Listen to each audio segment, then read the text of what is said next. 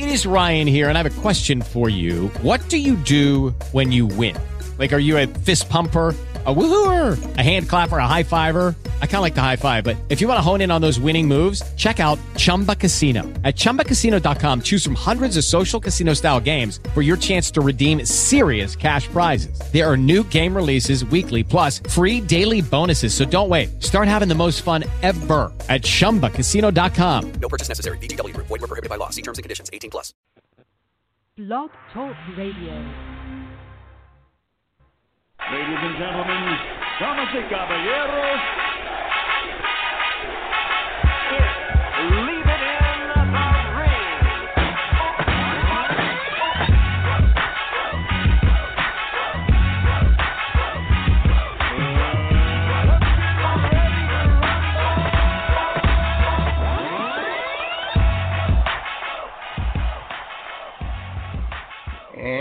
welcome back to another edition of Leader Ring Radio. I'm your host, Dave Duenez, with my co host, Mr. Gabriel Montoya. Another beautiful day here in California. Actually, all this whole past uh, weekend, it's been really, really gorgeous. Um, so before we start the show, I uh, people that do follow me on social media and know me in my personal life, um, I want to thank everybody that actually even sent me condolences on my email and in social media about my my uncle who has been uh, who had been battling his health for the last past year. Um, so on Thursday, when arriving home from work, I got the uh, got the worst news I could get was that my uncle had passed away. He finally uh, crossed over, and uh, so I want to tell him uh, rest in peace. My uncle was a was a big part of uh, reason why I fell in love with the sport of boxing. He is the first man to teach me how to throw a jab. Um, when I was a kid, we used to play a game uh, with the neighborhood in downtown San Jose called King of the Block, and pretty much all the kids would come around. And you know, before this, the actually, you know, bare knuckle fighting has always been around. And just imagine a bunch of little elementary kids getting down dirty in the dirt. And my uncle Mario was a very simple but very tough and um, he was a disciplined man, uh, to say the least about him, man. And um, you know, he's going to be greatly, greatly missed. Um, it was a guy that I was able to have very deep conversations about boxing with. I know Errol Spence Jr. versus Mikey Garcia. Was looking forward to that. Um, his sons actually had bought him a, a huge, I think it was like a 60 plus inch uh, television because his vision had was was very poor at the stage where he was at in his health, and they were going to have a party for him to watch that fight because he was looking forward to that fight. Um, but I now know that he's uh, he's up there with my grandfather, and they're keeping each other company and talking boxing. So I just want to say, Mario Munoz, uh, we love you, we miss you, uh, always going to be in our hearts, and just to let you know, we're dedicating this show here to you. Um, so I'm gonna miss you, Theo, and thank you for all the great memories. We got a great show for you guys. Uh, some disappointment with the pay per view. Uh, the first pay, uh, PBC pay per view that was aired on Saturday night on Fox. Errol Spence Jr. had a dominant win over Mikey Garcia, but we're going to break it down. Well, we're going to probably, we're, we are going to probably, we are, we're going to put our input about what we think happened that, that night. Plus the other fights that happened on the other card and the fights that happened on the zone and the fights that happened on ESPN Plus. But we have a guest, a very special guest that we did have on here on Leaving the Ring when uh, before we went back on our hiatus, uh, which is trainer uh, Joe Goossen. Uh, Gabriel. Yeah, I'm, I'm pretty stoked. I reached out to Joe uh, during the fight, and then and uh, reached out to him again today, and he was like, "Yeah, absolutely, we'd love to come on and and regale us with you know some boxing talk." He'll be joining us about 5:15 today. I'll call him in on the show. Um, and Dave, yeah, my my condolences to you. It's you know lo- losing you know a loved one is, is is a big deal, but you know also losing that connection, that person that that brought you in to this crazy world that we're in, uh, you know the boxing world. That that's that's really something else too. But you know it's this is um on every level. I think Joe will will attest to this, um, and and kind of be an example of this that the sport it's it's you know it's passed on. Um, you can't really catch the fever unless you know somebody that, that really knows about it, that tells you about it, teaches you about it. Um, when I think of for me like the boxing voices uh, that that really make boxing boxing, um, I think of Emanuel Steward. Um, I think of um, Al Bernstein, Jim Lampley, whether you like him or don't like him, who's the voice of boxing. But you know, people that really personally, you know, um, th- that I've known, uh, Joe Goossen is, is is right there, like just a voice that uh, I trust what he says. There are things that I lean on, you know, and I look at. I want to ask him about this. Um, when Pacquiao Mayweather were first talking about fighting and the drug testing thing came out, it was it was Joe that that just said wisely to me, if you don't want to fight, you come up with a reason. You create an obstacle that cannot be gotten around. You ask for too much money, or you say you're injured. I, I believe was the third one. Uh, but you basically put up a reason why you can't take that fight. You know, um, and it's just stuff like that. Even uh, down to uh, he was watching his fighters train. Uh, he was John Molina Jr. one of the times, and I noticed that he hits the big, the heavy bag, like, you know, the the big thick one, the biggest one, with small gloves. And I'd ask him, you know, what's what's with the small gloves? And he's like, it builds up the hands, it makes them stronger. You also learn how to wear how to punch correctly. Uh, because you put your knuckles in the right spot as opposed to the pillows, you know, the bigger gloves that people train with to protect their hands. But, you know, it also promotes bad technique. You know, I've been training in smaller gloves ever since. Uh, so Joe, you know, I, I, can't wait for him to be back on the show and, and uh, tell us what he thought about uh, a fight that was a high level chess match. It wasn't the, the fight that we all expected, but I think there were various reasons why it didn't kind of kick into a, a different degree. I think Mikey is on a, a, high level as a boxer, and he was on high enough level in order to survive. Sort of like a John, you know, a, a Juan Manuel Marquez was against uh, Floyd Mayweather. That you know he wasn't in his weight class, but he was able to to use his boxing acumen to to survive. You know, not for lack of trying. To Errol Spence, I thought really, you know, he didn't waste punches, uh, but he kept trying to explore opening Mikey up and, and landing a shot that would you know crack that defense and then open the way for uh, maybe a you know a body shot stoppage or something. Um, I, I was very impressed with Errol. I thought he held serve uh, you know all night long. Maybe the second round was the closest that Mikey got to it, uh, but it was a masterful performance, and it kind of reminded everybody that you know this kid didn't get here just by accident. Uh, why right. people thought that somebody was going to jump up two weight classes, and when you you know as a, friend of mine on Twitter said, uh, I, you know, you could tell how Mikey uh, seriously he took the fight by the way he looked at the weigh-in, uh, which I think is just he took it seriously, but um, the weigh-in showed he was not a welterweight, so it, it uh, you know, and it played out in the fight. He had a dad bod. He looked kind of thick in the fight. He looked thicker. He did but, look uh, thicker. You, you know what? It though, just didn't he, equate to being explosive, which is what he needed to be, and elusive, which is what he needed to be. Right, Sorry, right. But you, you, know, the, the, I, when I when I saw the weigh in as well, for one, I figured the the weight, the correct weight for him to come in would be 145 because he could be more on his on his toes. Uh, the movement would be more fluent. Uh, wouldn't have problems because the muscles wouldn't weigh him down. And when I saw that, I was okay. And his body, yeah, around his midsection looked really soft, but he, he almost has that kind of um, back in the 80 Mexican body.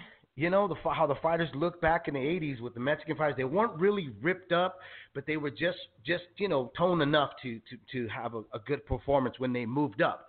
Um, but I wasn't expecting Mikey to come in all ripped up, you know, as well as I wasn't expecting Mikey to to really uh, have only one game plan. You know, I think a lot of us believe that his IQ was higher and that he was going to be able to execute not one but two. But we saw the Mikey Garcia that immediately, and I'd said this, that we're going to know who's going to dictate the fight with the first punch, who lands that big punch. And when Spence landed that jab, I think it shook Mikey a bit after that third round because the second round it looked like he was coming on, but when he dared to be brave, uh, he was reminded that he was a lightweight by Spence and the fight completely completely changed around. Um, you know, he, was we, also we, reminded that he wasn't the only skilled guy in the ring. Yes. Errol showed all different types of defense: head movement, picking stuff uh, off with his gloves, you know, the catch and counter, uh, blocking, just straight up, you know, a hard guard to get through.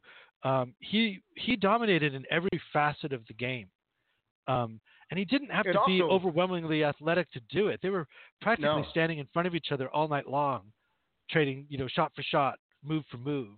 It's masterful you know, stuff. And you know what? It also showed that Errol Spence Jr. took this fight very serious because he didn't rely, Yeah. which a lot, a lot of folks kind of thought that he was just going to rely on his size. Um, surprisingly, like there was, a, I got a lot of emails and and and saying that, man, I'm kind of like dumbfounded that he didn't just come straight forward and use his, you know, his his size against Mikey. He was actually fighting very very smart in there, and uh, that told me that he was in there knowing that he was gonna might he might have a chess match here because you know Mikey's a very intelligent guy, but the jab just really kind of erased any any memory muscle that Mikey had in trying to get around his jab, trying to get underneath his jab. I mean, at, at one point I was like, man, all I mean, every round looked like a Groundhog Day. The jab won every single round. Spence, you know, I, I was watching it, and you know, it's it's it's too early to to see it. You know, um, the the the the Brook fight was a little a lot closer, a little, lot more competitive, but that was also a natural 47. But he was coming down in weight from 60 and coming off a loss, you know, and a, a long layoff. Uh, you know, all that healing that, that needed to be done after that horrific eye surgery that, that he had to have, and now he's had to have twice, Kell Brooks. Um, but still, you know, like uh, here, I, I was watching Spence, I, I still had this feeling of we're watching this version, this generation's uh, Mayweather in a sense, but he's a southpaw who hits pretty hard. Uh, and know, can get you out of there. I don't think it's uh, on uh, a knock on Spence that he didn't knock Mikey out. People were this went away from saying that Mikey deserved to be talked about because of the accomplishment in the same breath as Manny Pacquiao and Henry Armstrong, who were the only two other fighters to win a piece of the featherweight title, uh, and and then you know win a piece of the welterweight title. Um, but you know the the fact is is that Mikey um, did that in this era, which is kind of a weak era. You know um, that you're able to kind of uh, you know have these kind of historical championship or historical feats is because you have four different championship belts. Henry Armstrong didn't have that option.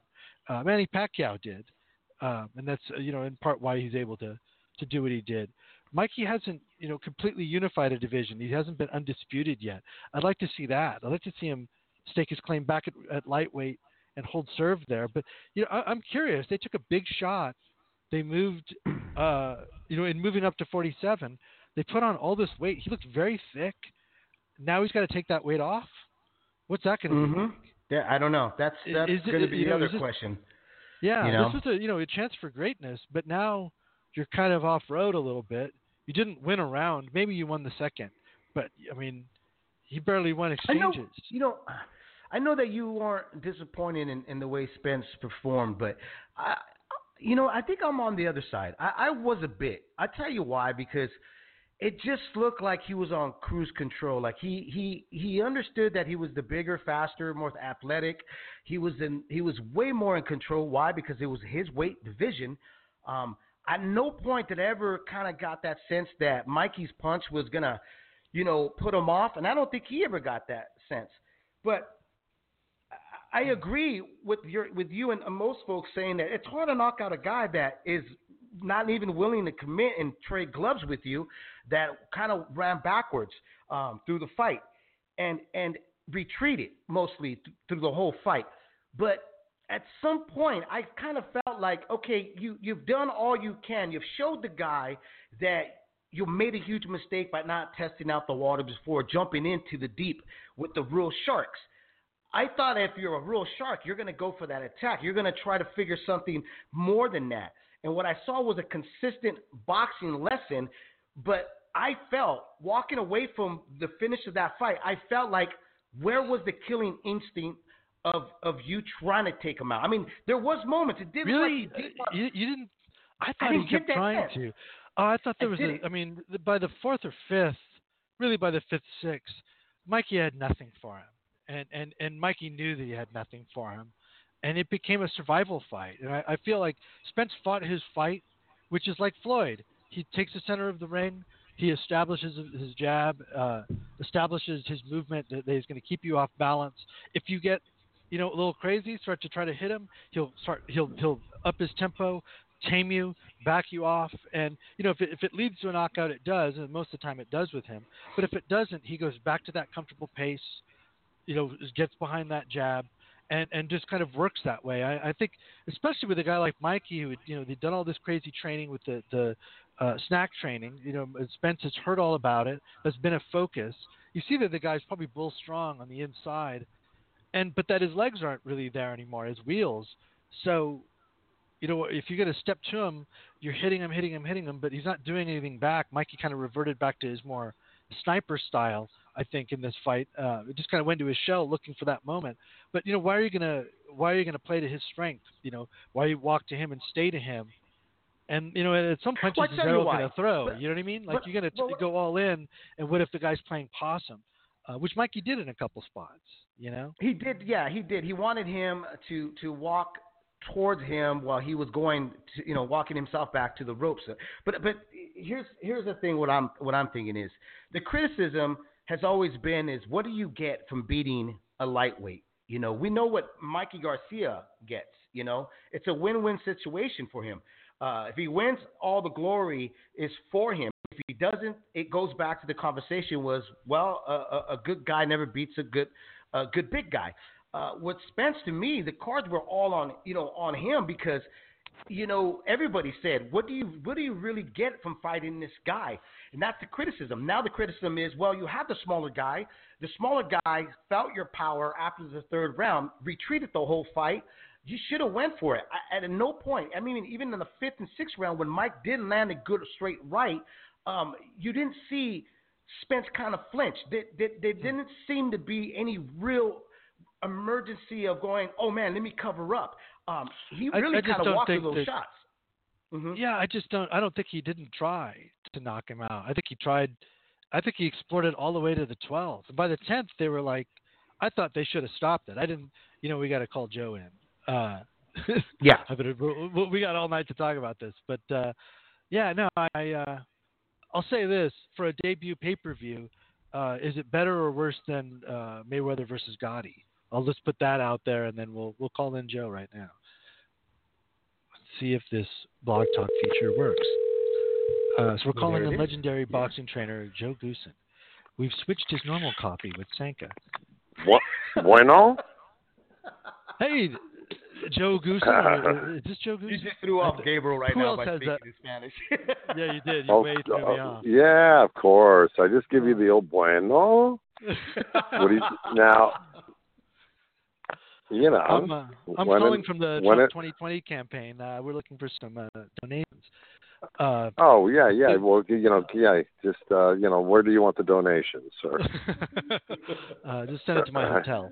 Um, Joe, Yeah, that's what I thought. Gabriel Montoya. Happy Monday to you. Gabriel, how are you? How are you? It's good to see you. I'm doing well. I mean, doing really hear well. from you, I should say. You know, we uh, Yeah.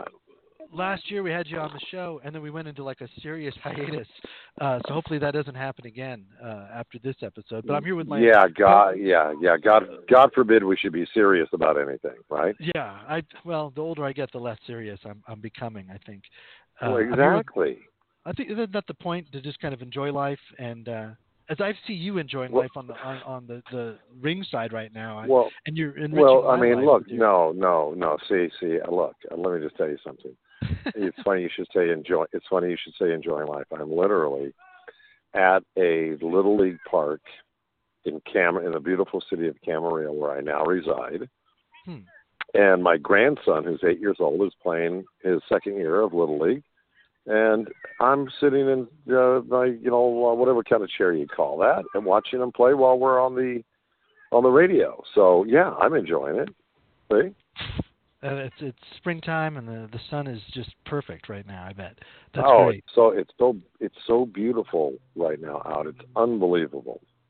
Although I hear we're having rain coming again this week, so But now we don't Oh, we no. can't say we need it because we're officially out of the drought. So uh, you know. oh, listen, I've lived in Cal I've lived in California uh, in my whole life, and if I've I've- if I figured out one thing, it doesn't rain, it doesn't rain, it doesn't rain, and then it rains a lot.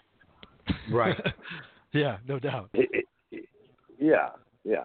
So Uh, Now, go ahead. Sh- As as as as my old buddy would say, shoot, shoot. Go ahead, shoot. I'm here with uh, In other words, my gi- give me David, some questions. With David, with David, Duenez. Yeah, David Duenez. Um, Joe. No, look, Uh, you you you off- say, but wait a minute. You say Duenez, and I say Duenez. There you Your go. Spanish Duenez. might be better than mine, Joe. It's uh, Right. I, I actually would not doubt it. Yeah. How you how you how you doing, David? Good to hear from you again. I'm doing I'm doing great, man. You know, I'm uh, I'm soaking in all the sun rays as much as I can right now, and uh, right. You know, I mean, I bet you're having a, a blast out there. You know, when I used to go watch my Oh. kids play when they were little, I was, always had a, had Right. tons of fun, man, watching them play. And then I have a, my granddaughter. She's uh, in the ballet, so I haven't had a chance to go see that, but I've been wanting to do something. Well, I, I I may I may draw the line there. I don't know. I'm just kidding. I look. I've got I. I've got six granddaughters, and I go to every event. Whatever it is they decide to do, I go to it. I'm just kidding about the ba- ballet, uh, uh, but just as it stands now, they've they've done more gymnastics than ballet. You know what I mean? yeah, Oh, yeah, no. yeah. And so and a lot of soccer, a lot of soccer. The kids like the soccer. Everybody's moving from the football. You know, Joe. Uh, Yeah. the last, Well, I, I, yeah. hmm Oh, the the last time we talked, um, towards the end of it, it made me think. You know, um, there was, there was a guy named Gil Ortiz, a photographer in Los Angeles, a friend of Justin Fortune's, where I, I used to train a, a lot Mhm. at that gym, and he had a picture of Mhm. Howie Steindler that he claims is one of the Mhm. last photos, maybe within the last few days, taken of of Howie. Um, Mm. and so uh, it's it's kind of like that. He's kind of haunted me since uh, seeing that photo, and Gil was saying that's a story you should tell. And um, but but so I was th- thinking of it the last time we were talking at the end. We talked a long time. I was just curious. You, you mentioned before in interviews with me and, and uh, on this show about apprenticing as a as a trainer and, and that process and how maybe that doesn't happen as much as it used to. And I was wondering if you could talk a little bit about that, your, your apprenticeship, and about Howie and and that Mhm. the, that that gym. hmm Yeah, well, of course, you bring up Howie Steindler. Of course, you know his daughter Carol Steindler took over the Main Street Gym when Howie was murdered, unfortunately, and uh, you know it's a case they still haven't cracked. Although I did talk to Carol a few months ago, Howie's daughter, and she intimated that the police were had gotten a couple new leads on that. Funny enough, you bring that up. So. Really? Um, yes, uh huh. After all these years, I mean, I can't even tell you, about thirty-five, forty years now. I don't know, yeah. but um, yeah. And uh, now, now, to, speaking of, you know, my apprenticeship, you know, I basically did that for about eleven years um, with Randy Shields. I I had happened to. I, I, I want to say meet Randy Shields when I was in high school, but he went to a different high school than I did, and we kind of um, met under uh, circumstances that were a little unusual, to say the least. I had my brother was a fighter, and Randy's dad was a fighter, and they had uh, sparred each other at an old gym called uh, Frankie Goodman's gym, who used to also write for a newspaper called uh, the Valley News or the Green Sheet in the San Fernando Valley, and um, Frankie Goodman uh, would write a weekly column called Boxing Biz. Funny enough, and Hmm. so one one particular day that my brother was at the gym, he had told me about this 15 year old kid, Randy Shields, who was, you know, 15 years old. He was 115 pounds, and he had about 70 fights at this particular point in his life. And and he said how good he was and everything, and basically kind of insulted me in a sense where he could the, where he thought Randy could beat me up and blah. You know what brothers do, and, and so I Yeah. kind of. I was a I was a year or so older, and I so I paid him a visit at his school because uh, that had gotten under my skin as a teenager, and um, I politely asked him if he'd like to, um, you know, fight. And so he said, "Yeah, come over to my house today." He had a ring there, and and we went over there. and We we had it out for three rounds, and uh, I never left the gym since. And that was in 1969, 1970. Wow. hmm So was that's how I it? started. Pardon? What was it about it?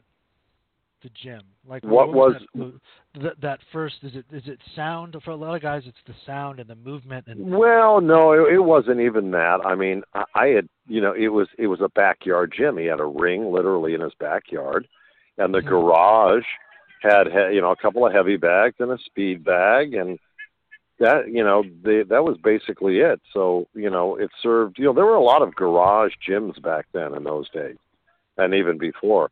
And you know, Bobby Chacon used to work out of a garage gym. I mean, Joe Ponce had one, and so uh, uh, you know, it was it was just the it was more about the competition. I had already been playing football and baseball my whole life, and basketball. You know, and I had I had seven brothers. There were eight boys, and so we we played sports every day. Trust me. I mean, you know, I had one brother that played for the Dodgers. I had another brother that fought professionally. All of us were, you know, high school and Babe Ruth, Little League baseball players. Pop Warner football, high school football. I played uh, a year of college football at LA City College off of Vermont uh, after high school while going to the boxing gym. You know, we were athletes and we we we couldn't get enough of running around and you know bouncing off the walls. You know, my brothers and I, we basically had a, a baseball team. You know, just us alone. So Right. uh, yeah, i- i- you know, so I mean, it was more about the competition than it was about you know the atmosphere. To tell you the truth, uh, of the boxing gym, you know, I, I've never really concerned myself with the atmosphere of anything. I mean, to tell you the truth, it's always been about the competition. So you know, I would have played. We, I mean, not I would have.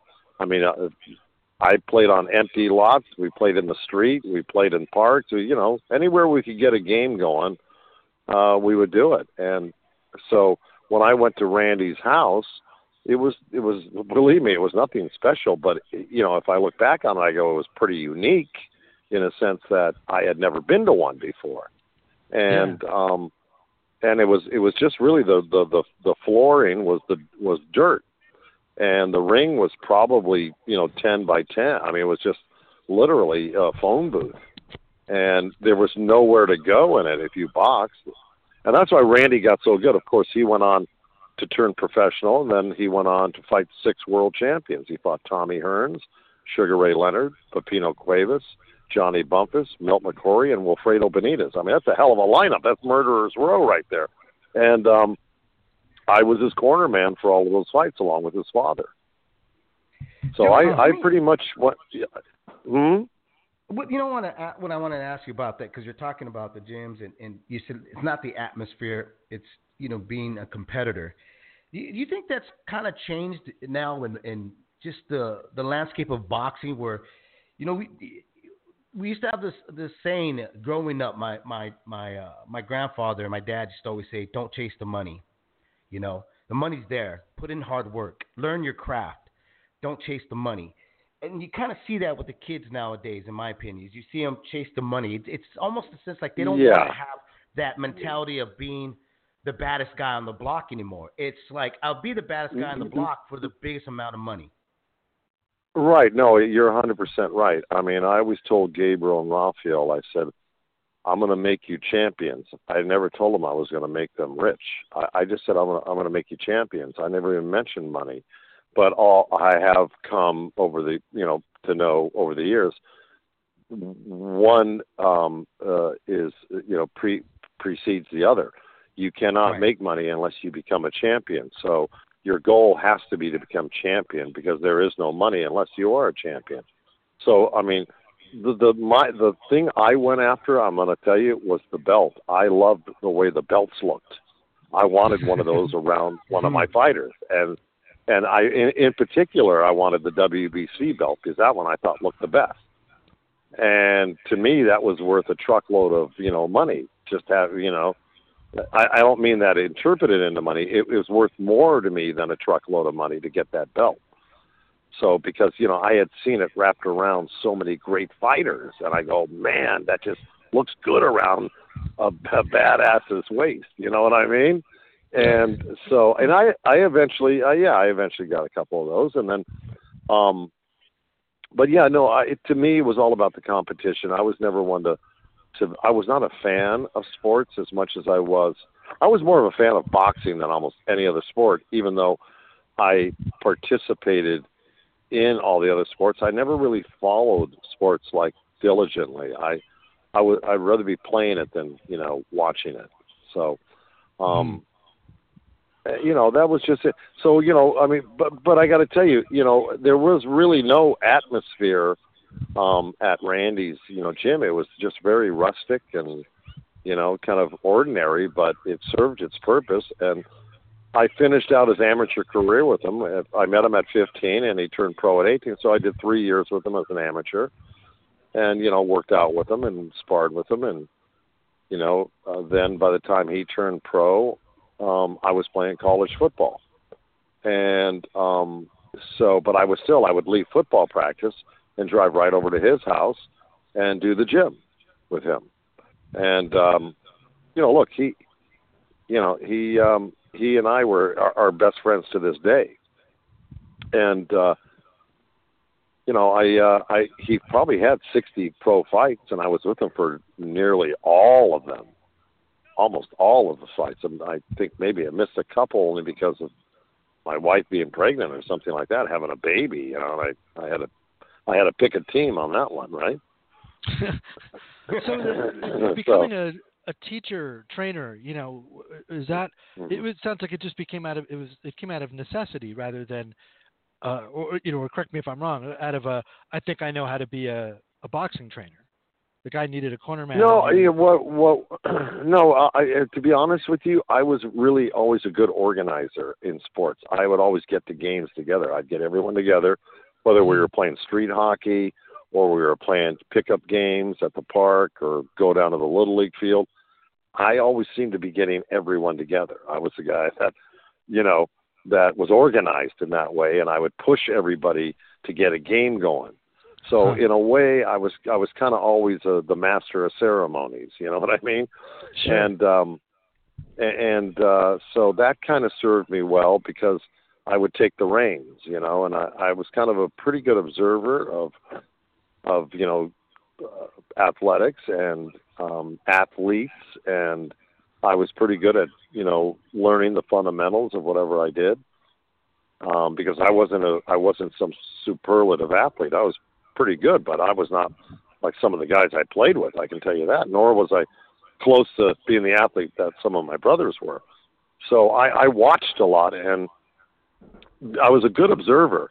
And then, excuse me, and then I would, you know, I could calculate uh, the technique pretty well, and I, you know, I had a good retention factor going for me, and so I think all of that combined really helped me become a pretty good coach because, you know, like I said, I was organized, I was attentive, I could I could break down technique, I could see what guy I I could always see why a guy was good what they did. You know, it wasn't like, wow, man, that guy can really hit. I would I would know why he could hit well you know, hmm. or or or throw well or whatever it was. I was pretty good at breaking down technique and the fundamental aspects of most sports.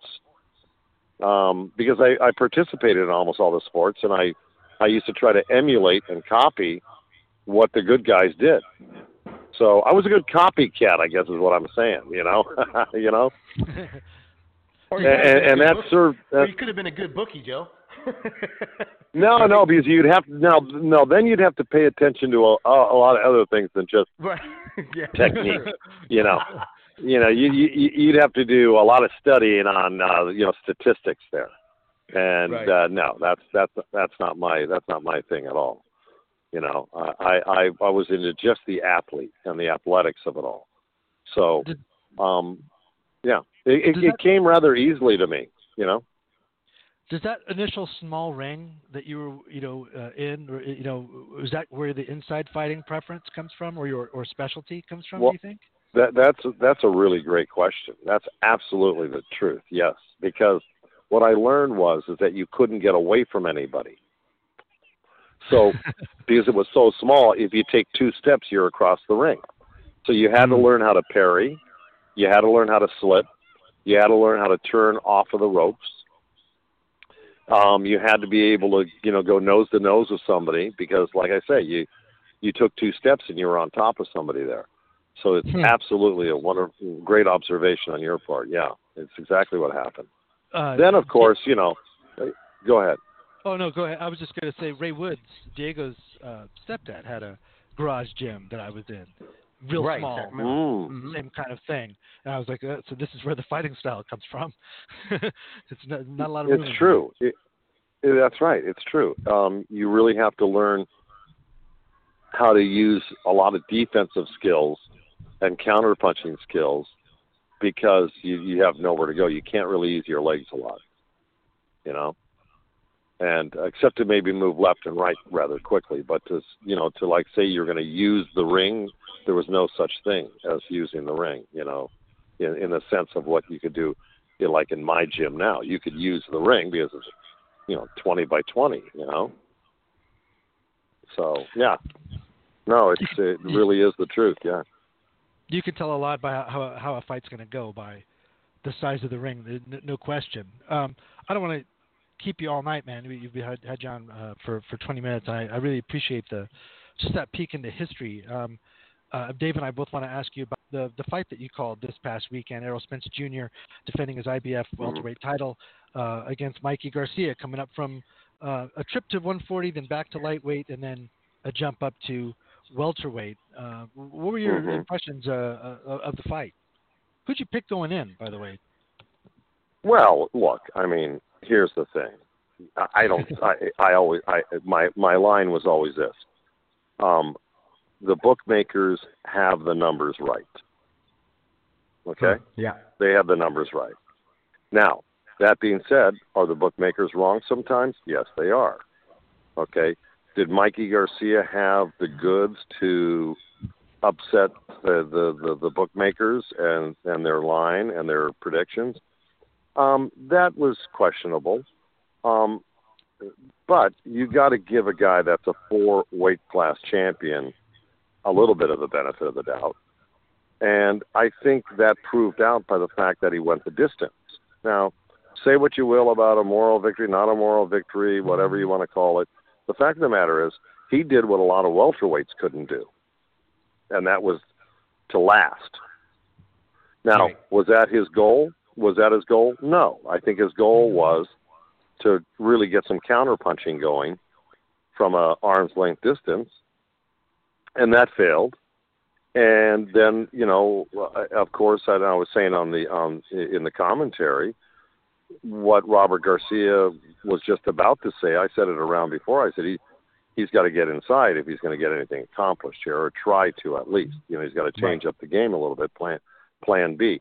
And Robert said, you know, you got to make your move now, which is saying the same exact thing as what I just said to you. You got to make your move now. You got to get in and do something. So I, I, think it was very frustrating that he, because of his size, I think, and the and the length of his arms, he just didn't have the ability to reach um, Errol Spence, eh, whether counter punching or otherwise. And when he did make his move in, Errol Spence, uh, Errol Spence deployed a few tactics in the ring. He just was not a uh, total pressure fighter that night. He was stepping back and counter punching when Mikey would step in, and um, he just he just proved to have an all around game. I think what he did was he showed that he can he's very versatile in the ring, Errol Spence, and um, it, it, it became an unfair fight after a while. You know, Yeah. um, uh, yeah, and um, I, I think the the only saving grace for Mikey is that he didn't get stopped and that he was able to finish the fight on his feet. Now he never got wobbled, he never got dropped. Um, there wasn't a time where you go, you know, except with the exception of the ninth round, I think when Errol really put a good good uh, round together against him when he had Mikey pinned on the ropes and uh, that's when Robert was contemplating stopping the fight. And uh, to tell you the truth, I was hoping he wouldn't because I I felt Mikey should be given another round or two at least to see where if he was going to be able to survive it. Because I don't think any fighter wants to look at their record and see KO'd by, you know. Right. Um, and and I think Mikey was was smart enough and um, in shape enough to survive an onslaught in um, 10, 11, and 12, which he did. You know. You know what I so saw in I that mean, ninth I, round, yeah. Joe? You know what I saw in What? the ninth round? Yeah. I, I, I'm sitting there watching it, and after Spence landed, started opening up a bit. I, you know, he had him against the ropes, started really opening up and landing some body Right. shots. He was kind of, you know, painting the brush, going up and down. I, I I saw what his brother saw, which was that final, finally was like this concern on Mikey's face. It wasn't discouraged, but it was to me, it almost seemed like he was like, man, I, I, I, I can't seem to get do anything right with this guy. I just can't seem to keep Well- up with them, and I can't, you know, muscle him off of me.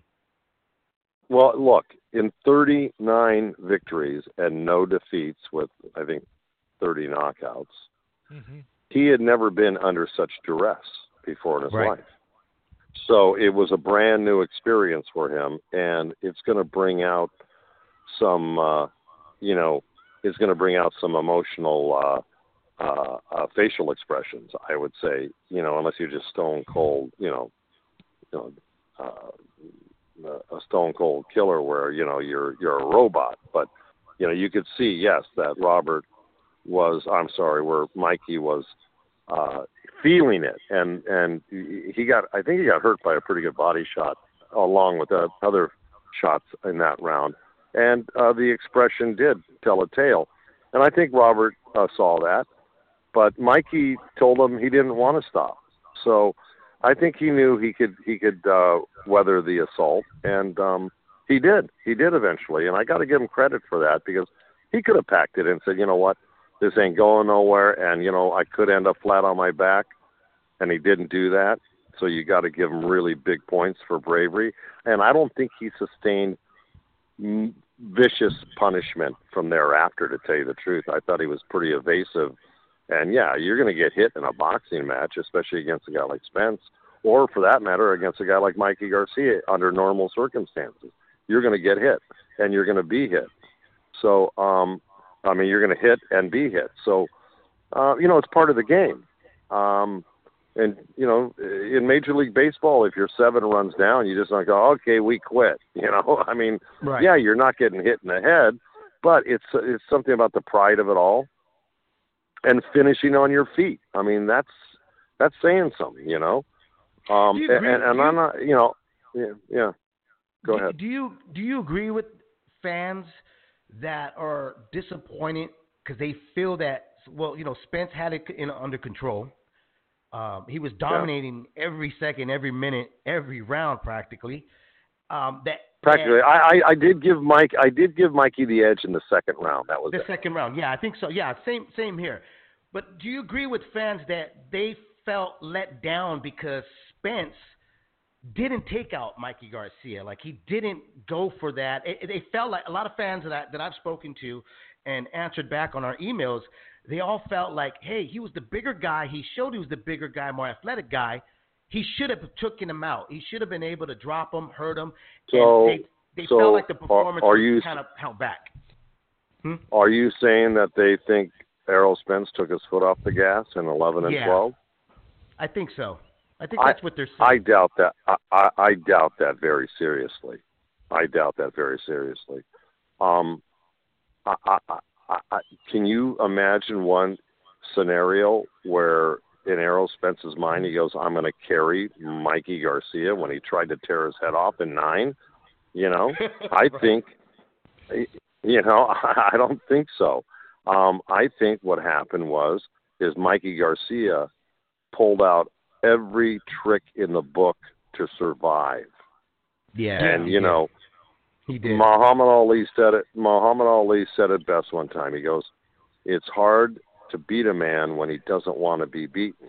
You know, and I think it, it could apply in a different term here.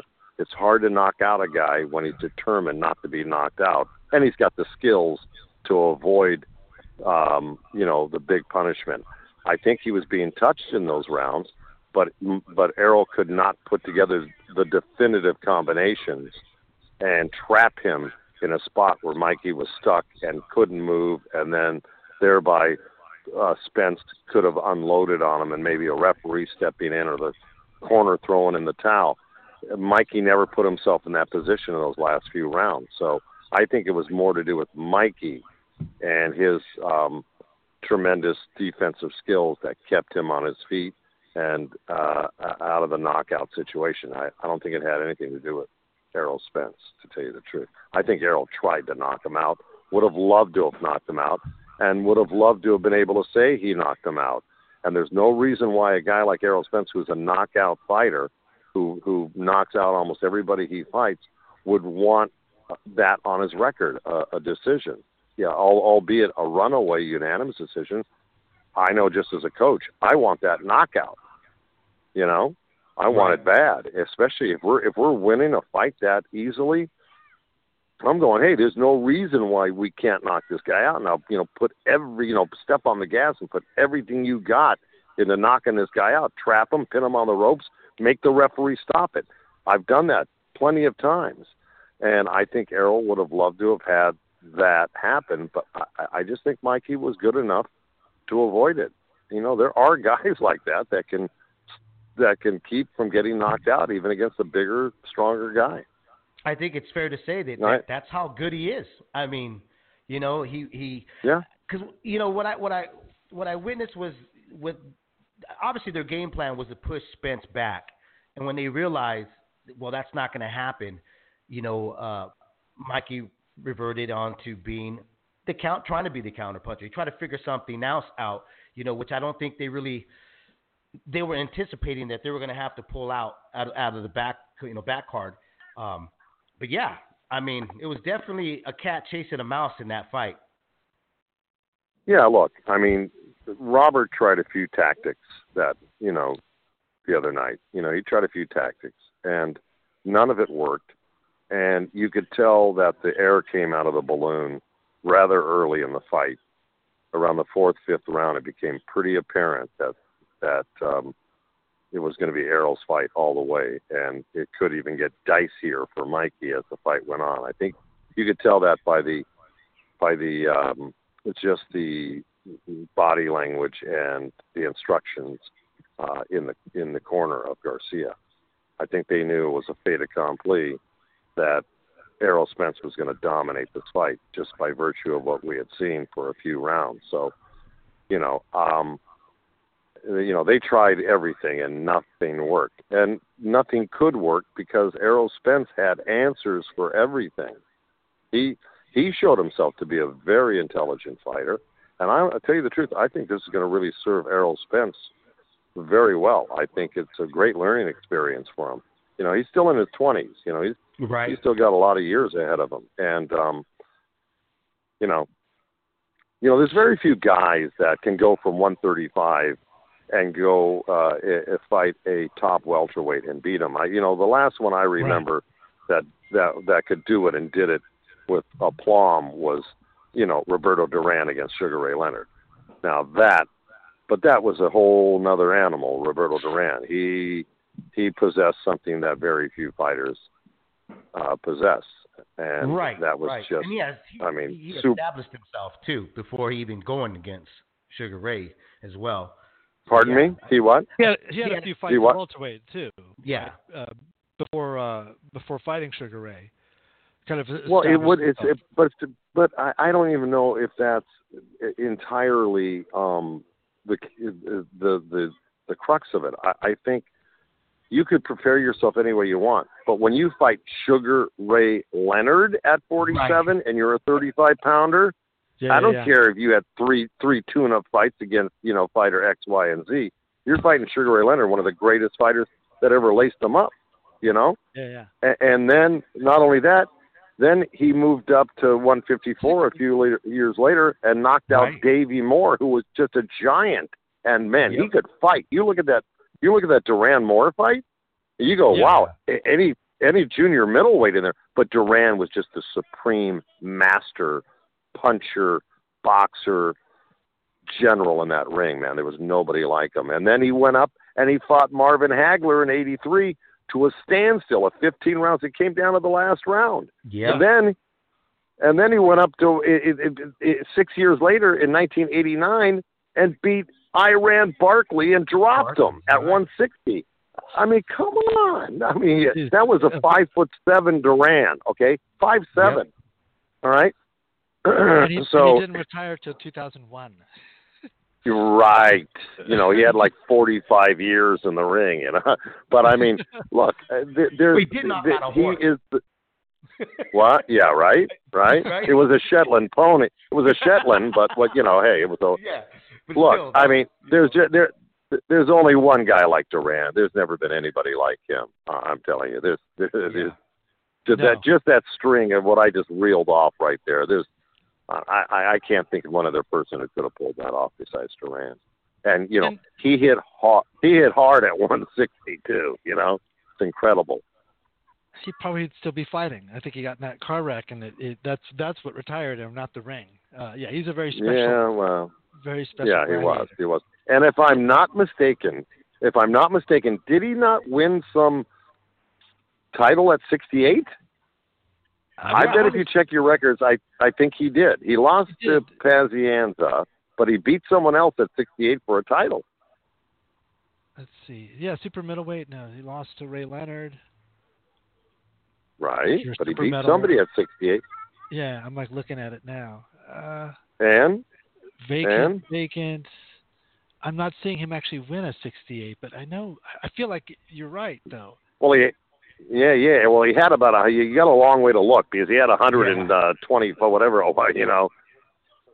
Yeah, but it was Welterweight. Oh, there it is. even if he.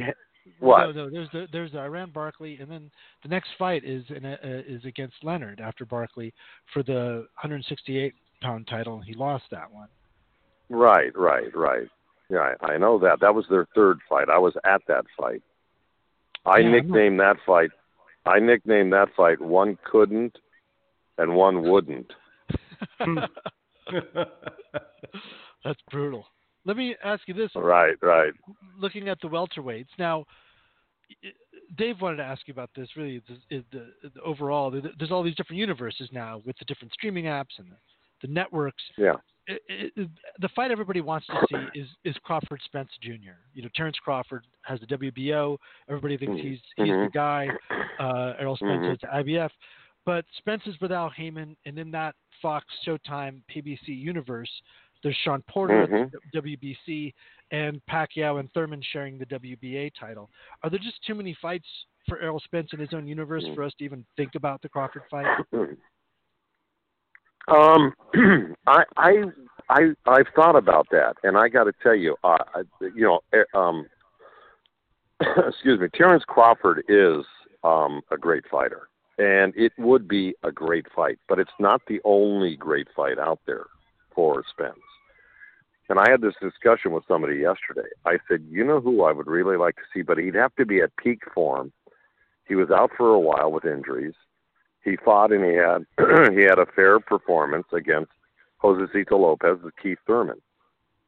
Keith Thurman at his best is a highly intelligent fighter in that ring, and he hits hard enough to get your respect at 47.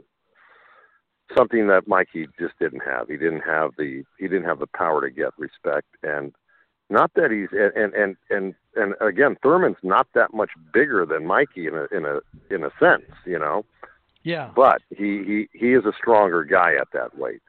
I I like if Thurman in 110 percent shape. I would love to see that fight. I would love to see that fight because why? Because Kell Brook really see Kell Brook is a he's not a tall guy, but he's a strong guy, and he won that first half of that fight against Spence. And I think Thurman is just as intelligent, but I I, I think he's he's very strong as well. I I would love to see that fight, um, Thurman and Spence, for some particular. This popped into my head. Um, now I think it's going to be Pacquiao for the looks of it, right? I mean, doesn't it look like it to you that they're going to go with Pacquiao? It Yeah, And if I were Spence, and, except that and if I were Spence, hmm? Oh, just that What's that? Porter did the same thing that Pacquiao did after Spence's last fight, and I thought that fight was next, and then this fight happened. But yeah, it looks like Pacquiao. Um, so I'm sorry. Yeah, ahead. a- a- and and and that's a great fight for Pacquiao in the terms of money. I think Spence, you know, I again, I think he'd be the favorite, and with good reason. Um, and it's going to be an incredible payday for Spence. So why wouldn't he want to get that up front right now and get it out of the way? Right. You know, put some good bank, put some good bank in there. It's an intriguing fight, um, to a certain degree. I I would favor Spence, um, you know, which I think will probably be the case uh, if you look at the lines that are going to go up on it, and um, and then everybody else can have the next shot at it. But I think Pacquiao's got X amount of time. He's got to fight somebody that can generate a real box office because that's why he's still around right now. And he'll give it his best shot, Pacquiao. And I think it's a good fight for Spence for money and prestige and um, being the favorite. So I think it's a win-win for Spence right now. I really do. Uh, it's the most money he's going to make. Maybe it's going to be the most he'll ever make. You know, against Pacquiao. Right. You know, I don't know if he. I don't know if he'll ever be able to make that type of payday again. So, I think it's a. It, it, it could be an interesting fight. I would favor Spence, like I said, and it's gonna. It would be a big, big, big event. Let me tell you. If they got fifty thousand out there for Mikey Garcia and Spence, imagine what Pacquiao and Spence would do in that same arena. I mean, it would probably Yeah. be seventy-five thousand people there. So, no question. um, yeah, and then the the the pay per view uh, revenue would be huge, huge, huge. I, I mean, you know, why not? Why not? You know, these guys got to make money too. You know, they're they're they're going in there and they're this is a very very dangerous, brutal sport. This isn't baseball or football. This is boxing, and guys get rendered unconscious, and it's not good for you necessarily. You know what I mean? and why why why not why not capitalize on it when you can because these opportunities to capitalize on something like this are rare and far and few between and very few fighters get to reap this type of benefit. You know there's good money out there for champions but the extraordinary type of money is rare. And if you have put yourself in a position to be able to capitalize on that well then you know god bless you. You know go ahead and go for it. I i can't blame you. And I, Absolutely. I i i uh, on top of the fact that it could be a very intriguing fight Yeah, it could be. you know, always- because you know, because be- be- because the uh, the thing, the other thing I'm going to add to it is is that Pacquiao is a southpaw, see, and that throws a certain wrench against the southpaw. Southpaws are geared; their whole gig is geared towards right-handers, see, and they're you know they thrive off of they're they're used to them, and, and right-handers aren't used to southpaws. Conversely, but two southpaws in there, it, it it opens up other opportunities for one or the other because it's a unique situation for them. They don't normally fight southpaw to southpaw, especially at this weight. So when you you know that could be a little bit of a benefit to Pacquiao since he's got the experience factor. But you know all the other factors I think kind of lean towards you know Spence, youth, size, uh, speed. Even though Pacquiao's still pretty quick, you know. Uh, yeah, I, I, I think that gives uh, Pacquiao a little bit more of an edge than some of the you know regular right-handers out there that would go against Spence. Yeah, definitely. I think the rounds would be way more competitive, and I think that fans will finally get the KO that they were hoping to, that they were going to get on Saturday against like Pacquiao, because Pacquiao will will engage and, and not let off. Oh yeah, yeah. You know, he won't retreat. yeah. Um, but let, let me ask you this. And, and, and, and let me throw this in before you go on to your next question, if I might. Um, the other thing is, is Pacquiao has proven he can beat bigger guys. He's done it. He beat De La Hoya. He Yes. beat um, Margarito. Um, you know, so he's beaten bigger guys. This is not, you know, it's not like he hasn't been in there with big guys. But go ahead. And I'm sorry. I would say that he he's almost like probably fresher than say uh, a similar challenge, uh, not not same stances, but Pernell Whitaker uh, fighting Felix Trinidad, who had the same belt actually, the IBF welterweight belt. I think that happened before the De La Hoya fight, but kind of that that aging champion. You want that experience if you're Errol Spence. You want to be uh, in in the ring. Uh, with a guy like that, that, you know, hopefully get the big win. But Pacquiao coming into the PBC universe, like he's he's a valuable scalp for all those guys who are kind of looking for that flagship win. You know, uh, Pacquiao, Mhm, Spence. mhm. I, I, I'd watch. I totally. I love southpaw Oh, power punchers. That's for my sure. That's my jam. So, uh, What's that? do Say it our again. You like you you like what? Southpaw what power punchers. Oh yeah, So- yeah. Well, you know, I've I've had a few I've had a few left-handed champions, and believe me, I have an old saying: I love training them, I hate fighting them. uh, Yeah, last they're, for they last- they've they've got a they've got a they've got a thirty percent built-in advantage right off the rip. You know, Southpaws do. My Yeah. first trainer uh, in Sacramento uh, it was a, a guy uh, th- at the Washington Neighborhood Center, Don Connolly, uh, who trained Tony Lopez uh, and, and Loreto Garza as well. And the first Sure. thing he asked me was Mhm. was line up, and I naturally uh, line up as a southpaw, and he's like, no, I'm tr- you know flip around, and refused. To, he was like, just don't want to deal with southpaw. Just no one likes southpaws. We're we're training you right-handed. He was very old school about it. Um, Yeah, Did well, we- there there was a day South Southpaws couldn't get fights. right. Yeah, that's what he. Yeah, that's what he said. That it's just like, yeah, you Mhm. can't. Just it, no point in being one. Um, I, Well, has, well, uh, it wasn't no it wasn't no point in being one. Promoters, managers didn't want to put their fighters in against them, so Yeah. most left-handers were forced to turn right-handed, like De La Hoya. and Winky Wright. You know too, De La right? What's that? And Winky Wright as well, right? Well, I mean, you know, quite possibly. I don't know, but but I know De La Hoya was the southpaw. You know, Right. and and um, you know he he that's why his left hook was so devastating. You know, but uh, yeah, back then, you know, it was hard to get fights. You rarely. I, I kind of grew up in the old Olympic uh, auditorium era in the '60s, and you rarely saw southpaws. Rarely, you know, they just didn't exist in a lot of ways. But um, again, they're they're, they're difficult to fight because it's a mere opposite image of what you normally see as a right-hander, and everything that comes from one direction comes from the other direction now, and it's just very confusing. And uh, you know, when you go up against southpaws, even today, even though there are more southpaws than ever before, as a right-hander, you spar with normally in the gym, you spar with a lot of right-handers, and left-handers spar with right-handers every day. And so, you know, they they have right-handers down pat, and you don't as a right-hander against a left-hander. So, if you are gonna fight a left-hander in a big fight, you've got to really do a crash course. You've got to bring in left-handed sparring, which is hard to get, and then you got to uh, uh, have to learn in camp how to fight them if you haven't fought most. Most people only have a couple southpaw fights on their record if you have 30, 40 fights. You know, it's gonna be a couple. That's Everyone true. else are right-handed. You know, Hmm. so you've got to do you've got to do a crash course. You know, so if you're going to fight a good southpaw in a big fight, they're usually really good, and then on top of it, they're southpaws. Yeah, I mean, you've got to really learn how to fight them in the gym uh, because you've hired them, not because you see them every day in the gym and spar with them. Right. No. Yeah. So, so it's it's it's the, you go in with such a disadvantage. That's why I say love training them, hate fighting them because the, most of my fighters are most of my fighters are right-handed, you know. But I, I the left-handers I've had almost every left-hander I've had has become a world champion.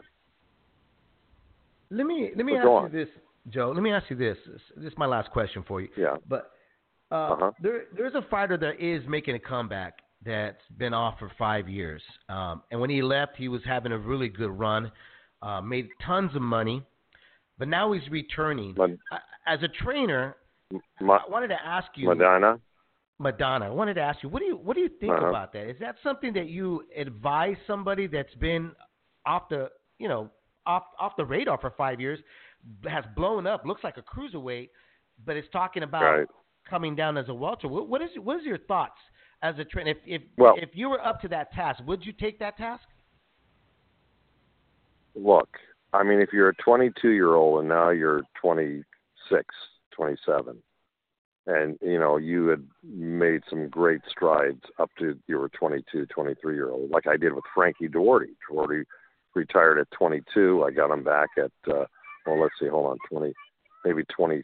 Hold on, he got him back at 28. Um, he probably retired at 23. He was out for four or five years, and I got him back, and I got him to number one in the world, and then he fought for the world title against Bernardo Pinango uh, in in the mid '80s.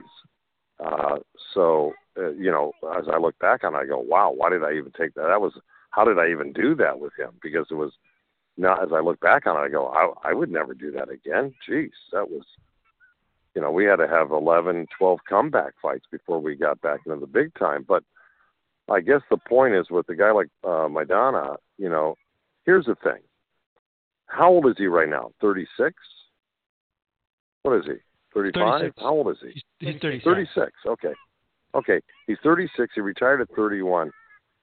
Man, you know, it's it's one thing if you're a big big guy, if you're a heavyweight, but if you're, you know, guys in the you know, if you're a guy in those middle divisions, you know, that's still a speed that's still a speedy division and uh and it's I'll tell you it, it's tough to do and then I'd have to know why he wants to come back. I mean, if it's a money issue, boy, that's the wrong reason.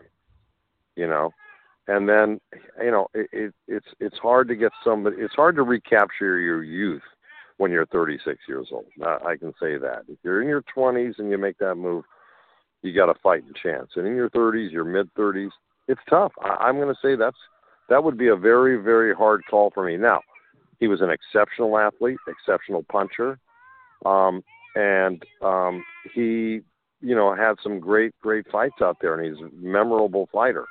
So that might be a maybe some rationale you could use to make that happen. You know, the comeback. But I'll tell you, it's it's very tenuous for me. I would have a hard. I would that would take a lot of thinking.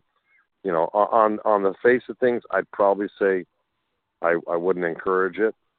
Right. But who am I to tell a man? Who am I to tell a man he can't work if he wants to? You know. exactly. Yeah.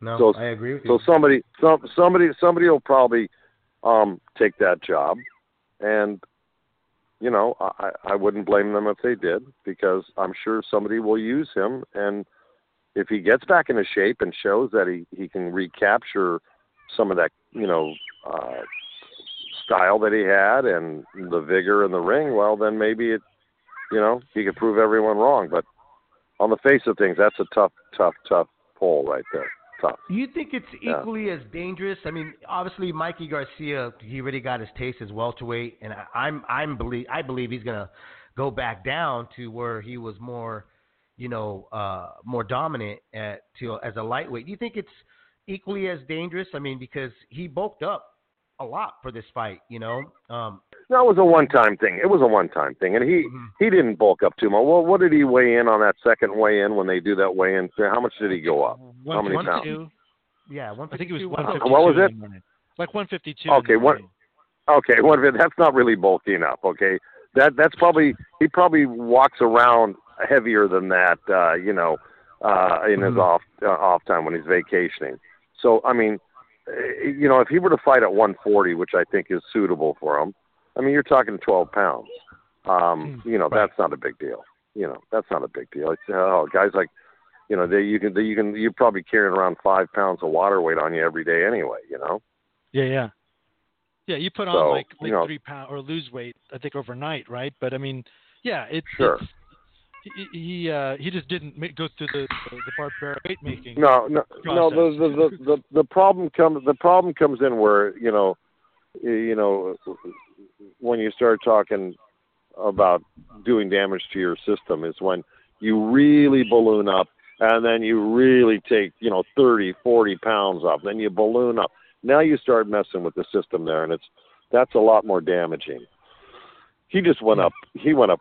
You know, basically, you know, from the, from the being a 140 pound champion, he went up, uh, you know, seven pounds to welterweight, and then 12 pounds after his food and drink. You know, that that's nothing. right. That's nothing. He could lose. He could lose that in in three weeks. You know. Yeah. So, uh, and, and then he was, you know, probably he was probably taking supplements and power drinks and all that.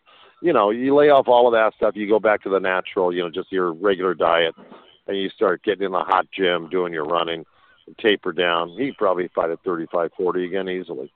You're not lifting heavy I'm not- weights anymore and doing Olympic power lifts or whatever. Right, right, all that stuff, all that stuff. That you know, you know that was a you know that was a uh, you know that was a temporary uh, a temporary look for Mikey. You know, uh, that's not something that you know he's going to I think you know continue the down that path. Of bulking up, you know, and doing that. I think he's going to, like you said, go back down to 40, 35, which I think he can make rather easily. 40 for sure, 35 most likely. But um, and that's where he belongs. He that's the right. He's the right height and size for it. You know, his his his physique is not is not a big frame. He just doesn't have a big frame. Well, and there you have it. Joe, it's been great, man. You've been you gave us so much time, and uh, it's such a valuable commodity, and uh, you educated, and uh, just I love your point of view. I, I'm really enjoying you and Lennox. Uh, I think it's a great dynamic having a fighter and a trainer right next to him, and that uh, two people that are just Hall of Famers uh, that that, Oh, that bring so much experience. you. It, it, it's really nice, man. You guys, it, you- you're gelling. It's really cool stuff. Thank You're you. Thank you. Yeah, we're just getting we're just getting going. We got a lot of shows ahead of us. Sure. and um and and Lennox um and and myself we're both in you know a lot more comfortable as as the show goes by and um and I I I really appreciate Lennox. Look, he was one of the great champions. I say what you want. Lennox Lewis dominated the heavyweight division for for a decade, and I mean, you know that that's uh, you know that's an impossible thing. Try doing that. I mean, you know, it's it's, it's impossible. And and He's and he's such a great too. Yeah. Oh, yeah. Look, I love Manny. He was the best. Let me tell you, he was a fun guy, and Manny was highly intelligent, high IQ. He was just a great guy. He was pleasant to be around. Always smiling, always joking. Man, he was one of a kind. You'll never see another guy like Manny. I can tell you that. And how many great champions did he? How many great champions did he bring to the table? You know, so you know, Manny Steward, and and I even I even asked. I said, I said, did I said was Manny a great trade? He goes, oh man, he was the best. So you know, I just two nights ago I asked him about Manny. It's funny. I I already knew the answer. I just wanted to hear Lennox say it. You know what he really had to say. And, and and and Lennox, let me tell you something. I get along really really well with him, and and um, uh, we we spend a lot of time together when we're on the road. Um, uh, because I, he is a fighter and I'm a trainer. I know how to talk turkey with him. You know what I mean? Yeah, no, Um, it, it, it translates. so- it, yeah, Yeah, I, I, I'm comfortable around fighters, that's for sure, and and he's comfortable around boxing trainers, and so we get along great. And I just think he's he's really gonna. I think I think when everything's said and done, Lennox will really be uh, masterful at what he's doing right now, just like he mastered you know boxing. Um, you know, let's face it, Lennox has always been a very you know kind of shy, soft-spoken guy. I think he's come out of his shell a lot since the first show, and um, you know, it does. It's not hard to get me to talk. That's for sure.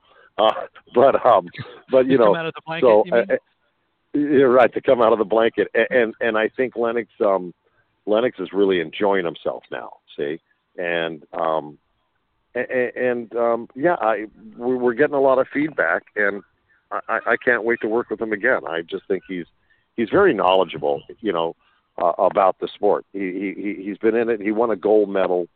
You know, he he controlled the heavyweight division for ten years. This guy knows boxing, so he sparred young Tyson, you you know, know, and then he beat old Tyson. You know, it, it's Yeah, yeah. he was on yeah. Joe Rogan recently, and he seems much more comfortable in front of the camera and talking now more than ever. And yeah. so, I, yeah, Yeah. I'm looking forward to it. Man, you guys have a lot of good fights to call uh, coming up. Yeah, Good welterweight yeah, I can't. I, I Yeah. can't wait. I really, I really, I really love doing it. I, I, um, you know, I, it's funny because I, I love, you know, when I'm watching a fight, whether it's on TV or in person, I'm always breaking it down in my mind or verbally. If somebody's sitting around, I can chew their ear off. So, you know, this, you know, this is something I really like to do, and and I'm thankful that I got the job with Fox. Believe you me, I'm really thankful for it. So, because awesome. there's there's a lot of great a lot of great voices and minds out there, and I'm I'm thankful to get it. Well, we'll reach back out to you, man, as uh, as the year moves on and as we get closer to fights. We'd love to to hear your take. That'd be great. Yeah.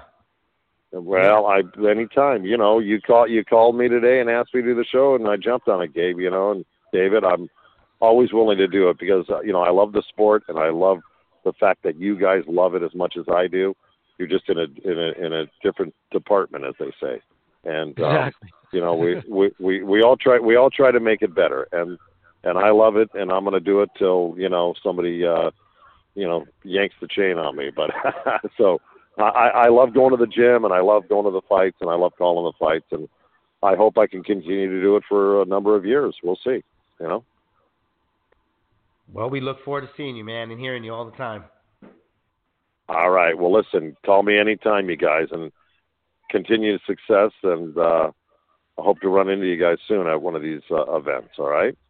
Absolutely, absolutely. All right, Gabe, David.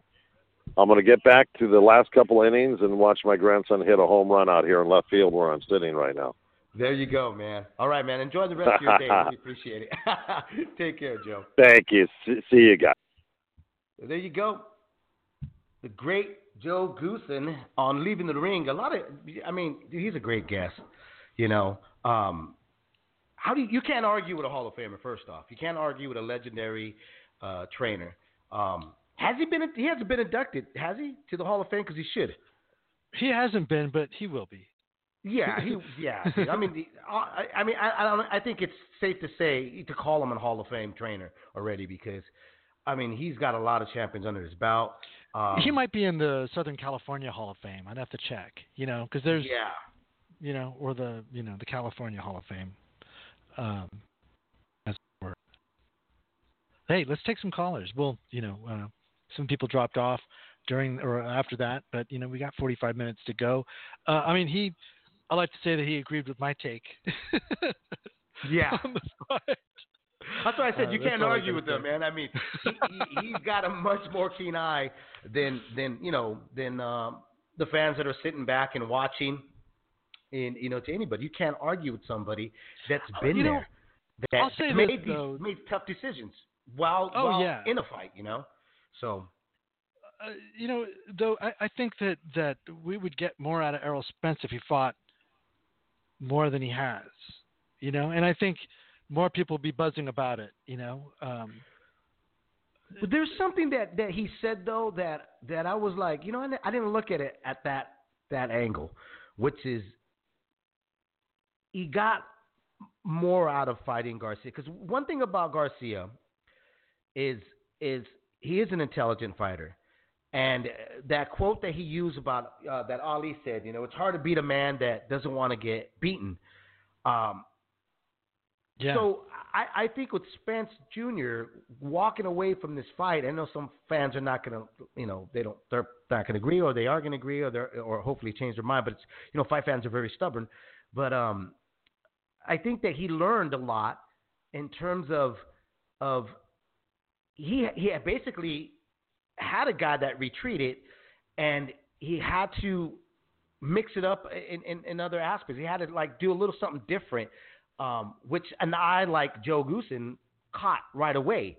And you know, and that's what I'm saying. You know, he has a much more keen eye than we we, we do because he's worked with fighters for God for, for decades, and he's been surrounded by fighters. You know, his family, so he has much more much more of an educated eye than I think. You put him in the room with a bunch of us. Trust me, he's he's Einstein, right? So how do you argue with him?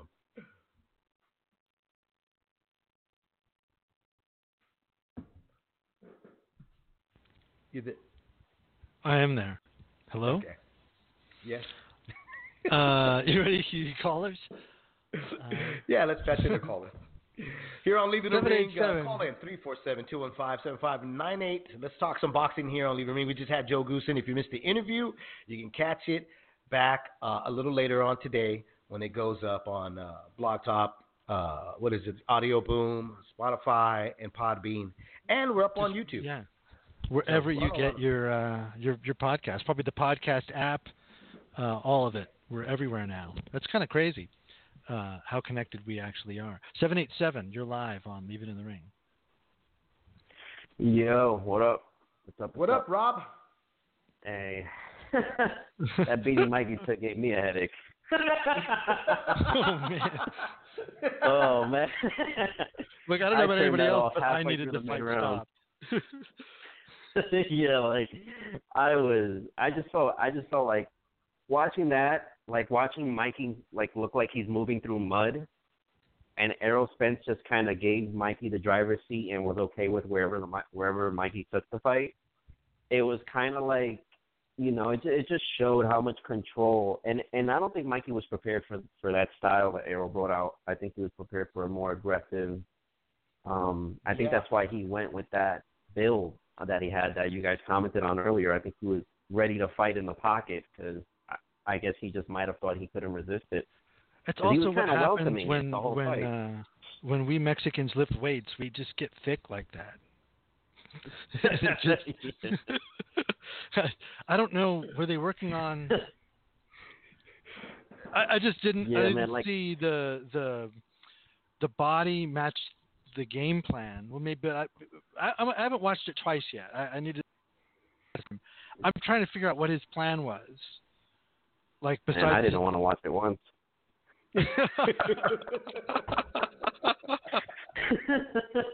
Yeah, that was tough. It was. Yeah, after the I mean, sixth, after honestly- the sixth round, I was just like, "All right, man, something's got to happen." Like Mikey, come on, man, do something, you know. After the little something. fourth, dude. After the fourth, Yeah. I was like, uh, this could enter enter into like um, Yori Boy Campas, Felix Trinidad territory. I'm like, is that is that the kind of puncher that Spence is? You know, is it going to end up like that, where Mikey's just won't go off his feet, but it's just absorbing punishment? Uh, and it was. I mean, it went 12 rounds, and that 10th round, I'd have been fine if his corner had said, you know, we don't, we took the challenge, but you know, there's no reason. We know we're not going to make it to the summit. You know, we're not going to didn't knock want to this get guy rid out. Though. They didn't. Yeah. They, you know I- what? I they didn't want to end up on memes and stuff. You know.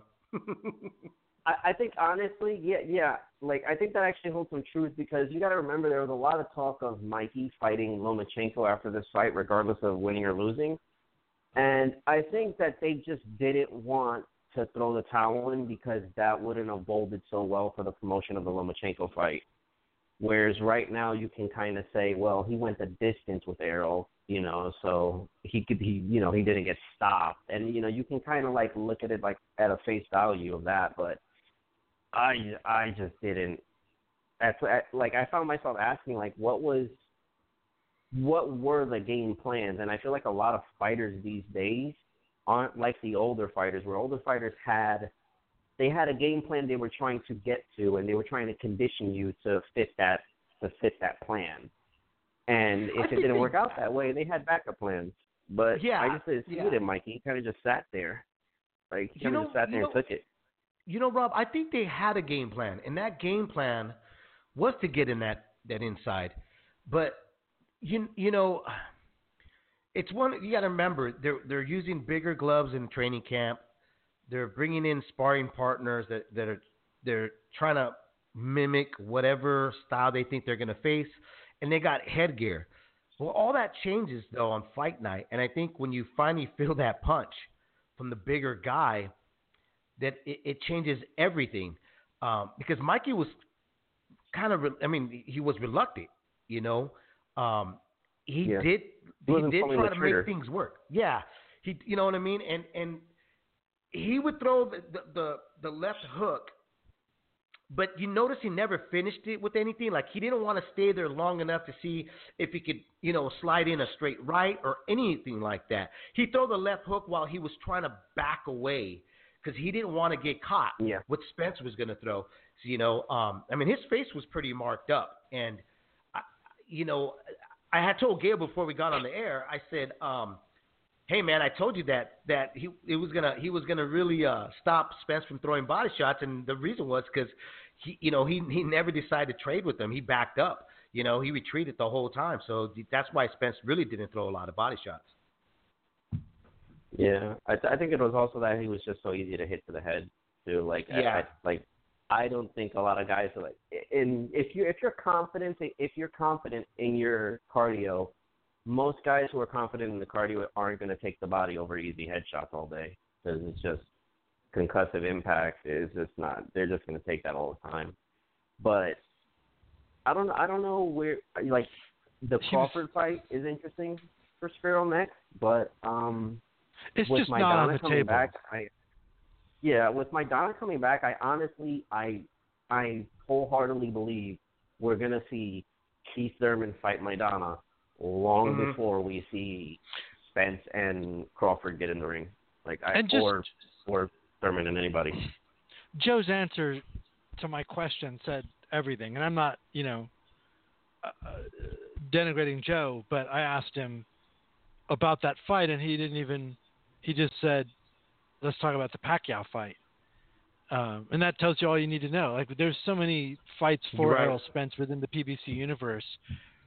You know, they didn't talk about Errol Spence on that broadcast or uh, Terrence Crawford on that broadcast. 'cause They don't need to. 'Cause It's not brand they're Yeah, it- selling. They're it- not selling boxing. They're selling you the PBC. And Mhm. you know, they're like all like the UFC. They're they're trying to make it so that you got to be in there if you want to be. I mean, that's a big. You know, we'll see what the numbers are. It should have been on Fox that fight. I just think that's the smarter play. Yeah. But they also got to get paid whatever they were getting paid. But somebody's got to work Yeah, something these out. These guys are selling you experiences. Like it's like they're trying to. It's like their theme parks. You know, like they're trying to sell you an experience. DAZN, ESPN, Fox, all these guys are like trying to just promote a brand instead of this, and they forget that it's a sport. You know, these fights have to happen in order for the sport to ultimately thrive. Um, you let it sit too long, and the wars are going to dry up. So But This, I I, mean, know. honestly, I've been doing podcasting. I've been writing since, or you know, I haven't written in a long time. It's now kind of catching up with each other. The amount of time I've brought a podcast and been a writer, like since 2006. Um, it's hard to cover it all, even being a guy that who's been a job, job, you know, four different sanctioning bodies with four different rankings, and then you got like groups like the Transnational Ratings Board that have their own rankings, and the Ring has their rankings, and so does Fight News and ESPN. Well, actually, Fight News just compiles, but uh, ESPN has their own, you know, whatever. Um, it's a lot to cover, and like you know, why are fights happening? Like you never really know anymore. Uh, you hope that that that Pacquiao Spence is where they're going, and that the PBC is going. All right, we're going to do storylines, and this is the way to find out when they're happening. Is is this you know buy the pay per view? I, I don't know. I just I wish we were headed towards the league. I know we always kind of come back to that.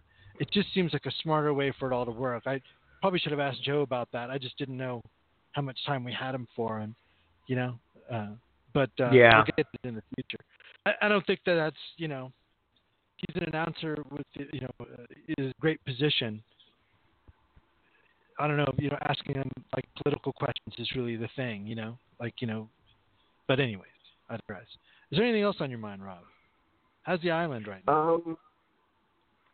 Uh, well, I mean, I'm leaving soon. I'm gonna, I'm heading, I'm moving to Florida by the end of the year, but it's good now. I mean, it's just getting hot because the summertime's nearing.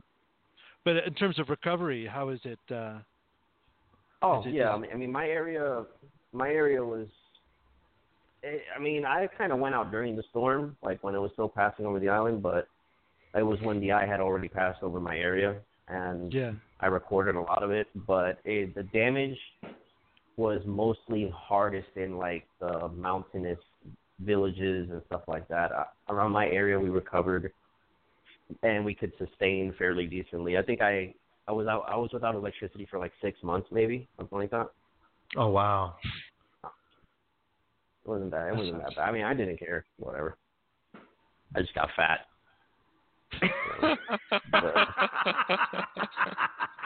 That's funny. Oh man. Right on, Rob. I was on my okay, Maidana brother. stuff. Huh? I was on my Maidana stuff. My you were Maidana on the diet. Mad- Maidana diet. yeah. yeah. Oh, Let me ask you this. all right, you know, man. you're obviously a hardcore boxing fan because you're calling into this show. Um, you know, this weekend we got like Thursday, March 21st. We got the Avalon show, Mercito Gesta, you know, in Hollywood versus uh, Juan Antonio Rodriguez. You know, there's a fight in support. Then Saturday night, ESPN. It's got that fight you've been dying for at the hangar in Costa Mesa, California. Kubrat Pulev versus Bogdan Dinu heavyweights. Jesse Magdaleno, Rico Ramos, which is actually going to be a, a good scrap, and a couple other bouts.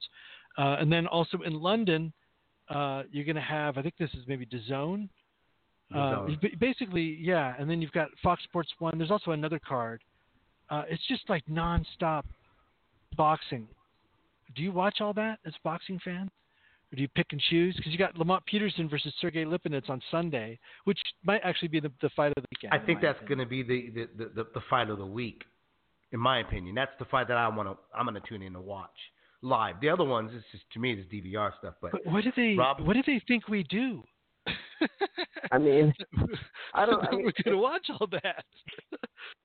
it's overwhelming when like all the all these like different um promoters and different like companies broadcast at the same exact time.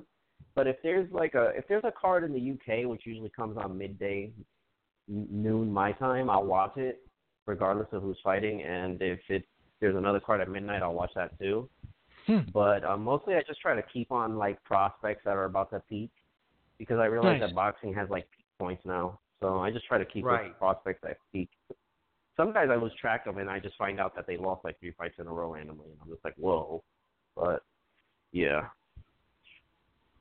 Yeah, I've always been kind of a welterweight to. Uh, actually, I do like the the lightweights, but I, I really welterweight. I try to keep uh, watching divisions. That's how I've kind of narrowed it down. Like you know, welterweight, middleweight have been my traditional.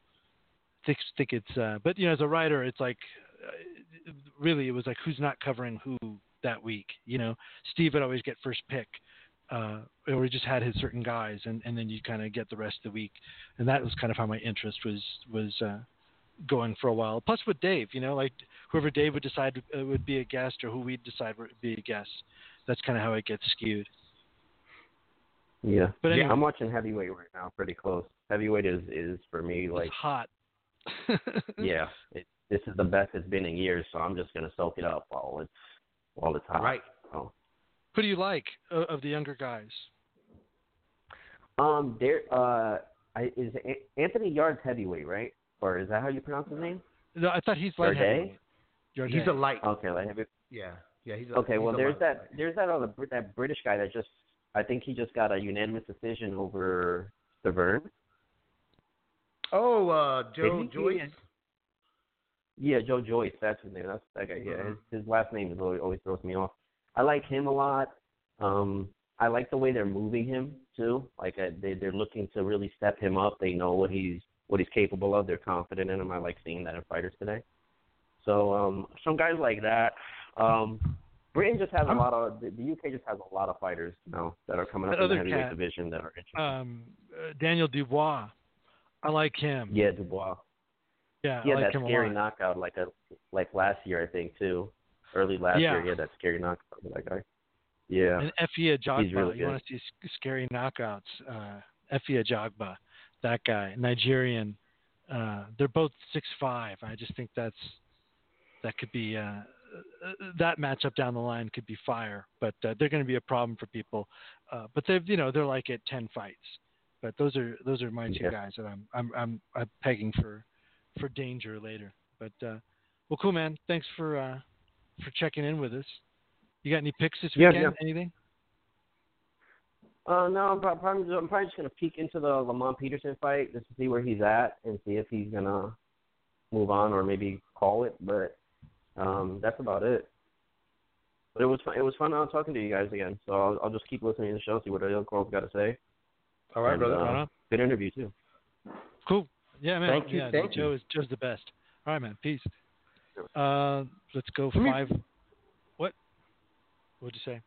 I was gonna say, you know, for the heavyweight division, man, what I'm waiting for to see is another Joe Macy, you know, um, Mesi. But Baby Joe kidding. Mesi. Is that your guy? Yeah, Macy. he wasn't, but you know, for a guy that was, you know, ha- who was short statured, had a big punch, was reckless, didn't box very well. I mean, he he made up some good fights. You know, there was some exciting fights. You know, yeah. Uh, it was He thought he was going to be like the next Tommy Morrison. Dude, he, was thought he was like, going to be the, the next Rocky Marciano. That's what he was hoping for, you know? yeah, he, he, he thought it was going to be King Kong. Ended up more like Mighty Joe Young. You know. Uh, so, uh, really five quick, one- I, I was going to say, before that? we pass another caller here, just for the tweets uh, that were asked of us, uh, or, or comments. Uh, Azteca 60 604, question What was better for Mikey?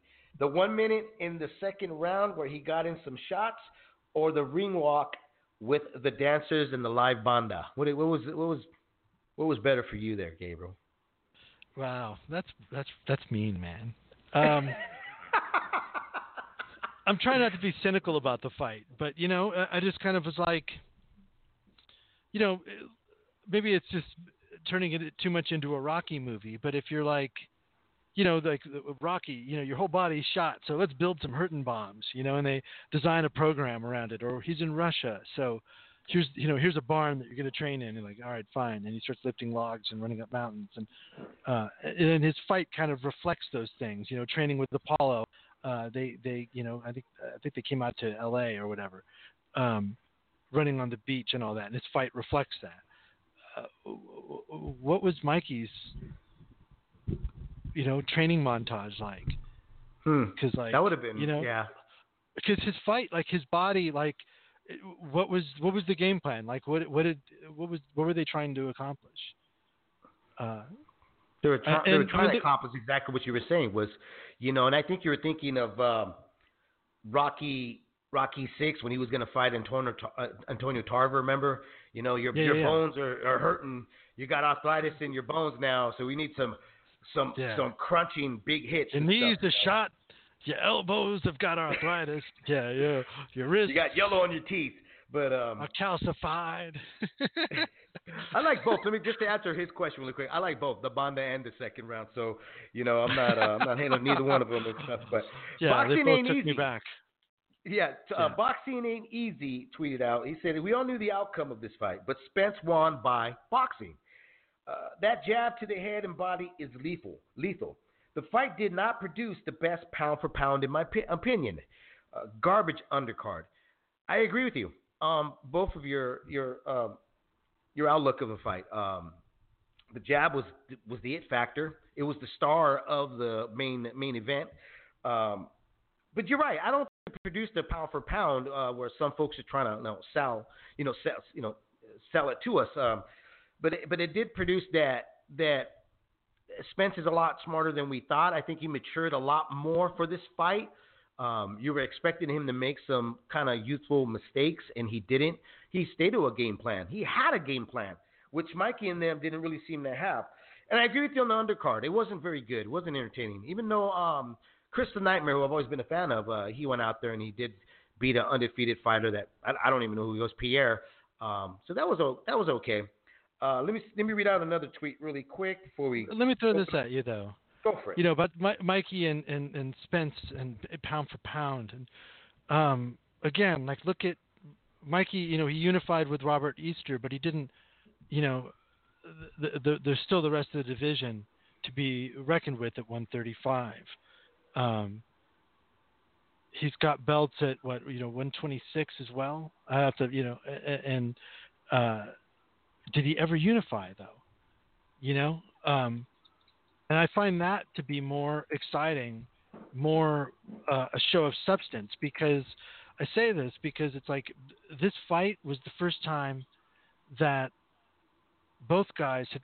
Well, the first time that Mikey was not favored to win in a fight, right? Mm-hmm. You're right. Uh, Errol still has been favored in every fight that he's been in. Maybe the Kell Brook fight was was close, you know, even odds. I thought he was the favorite in it.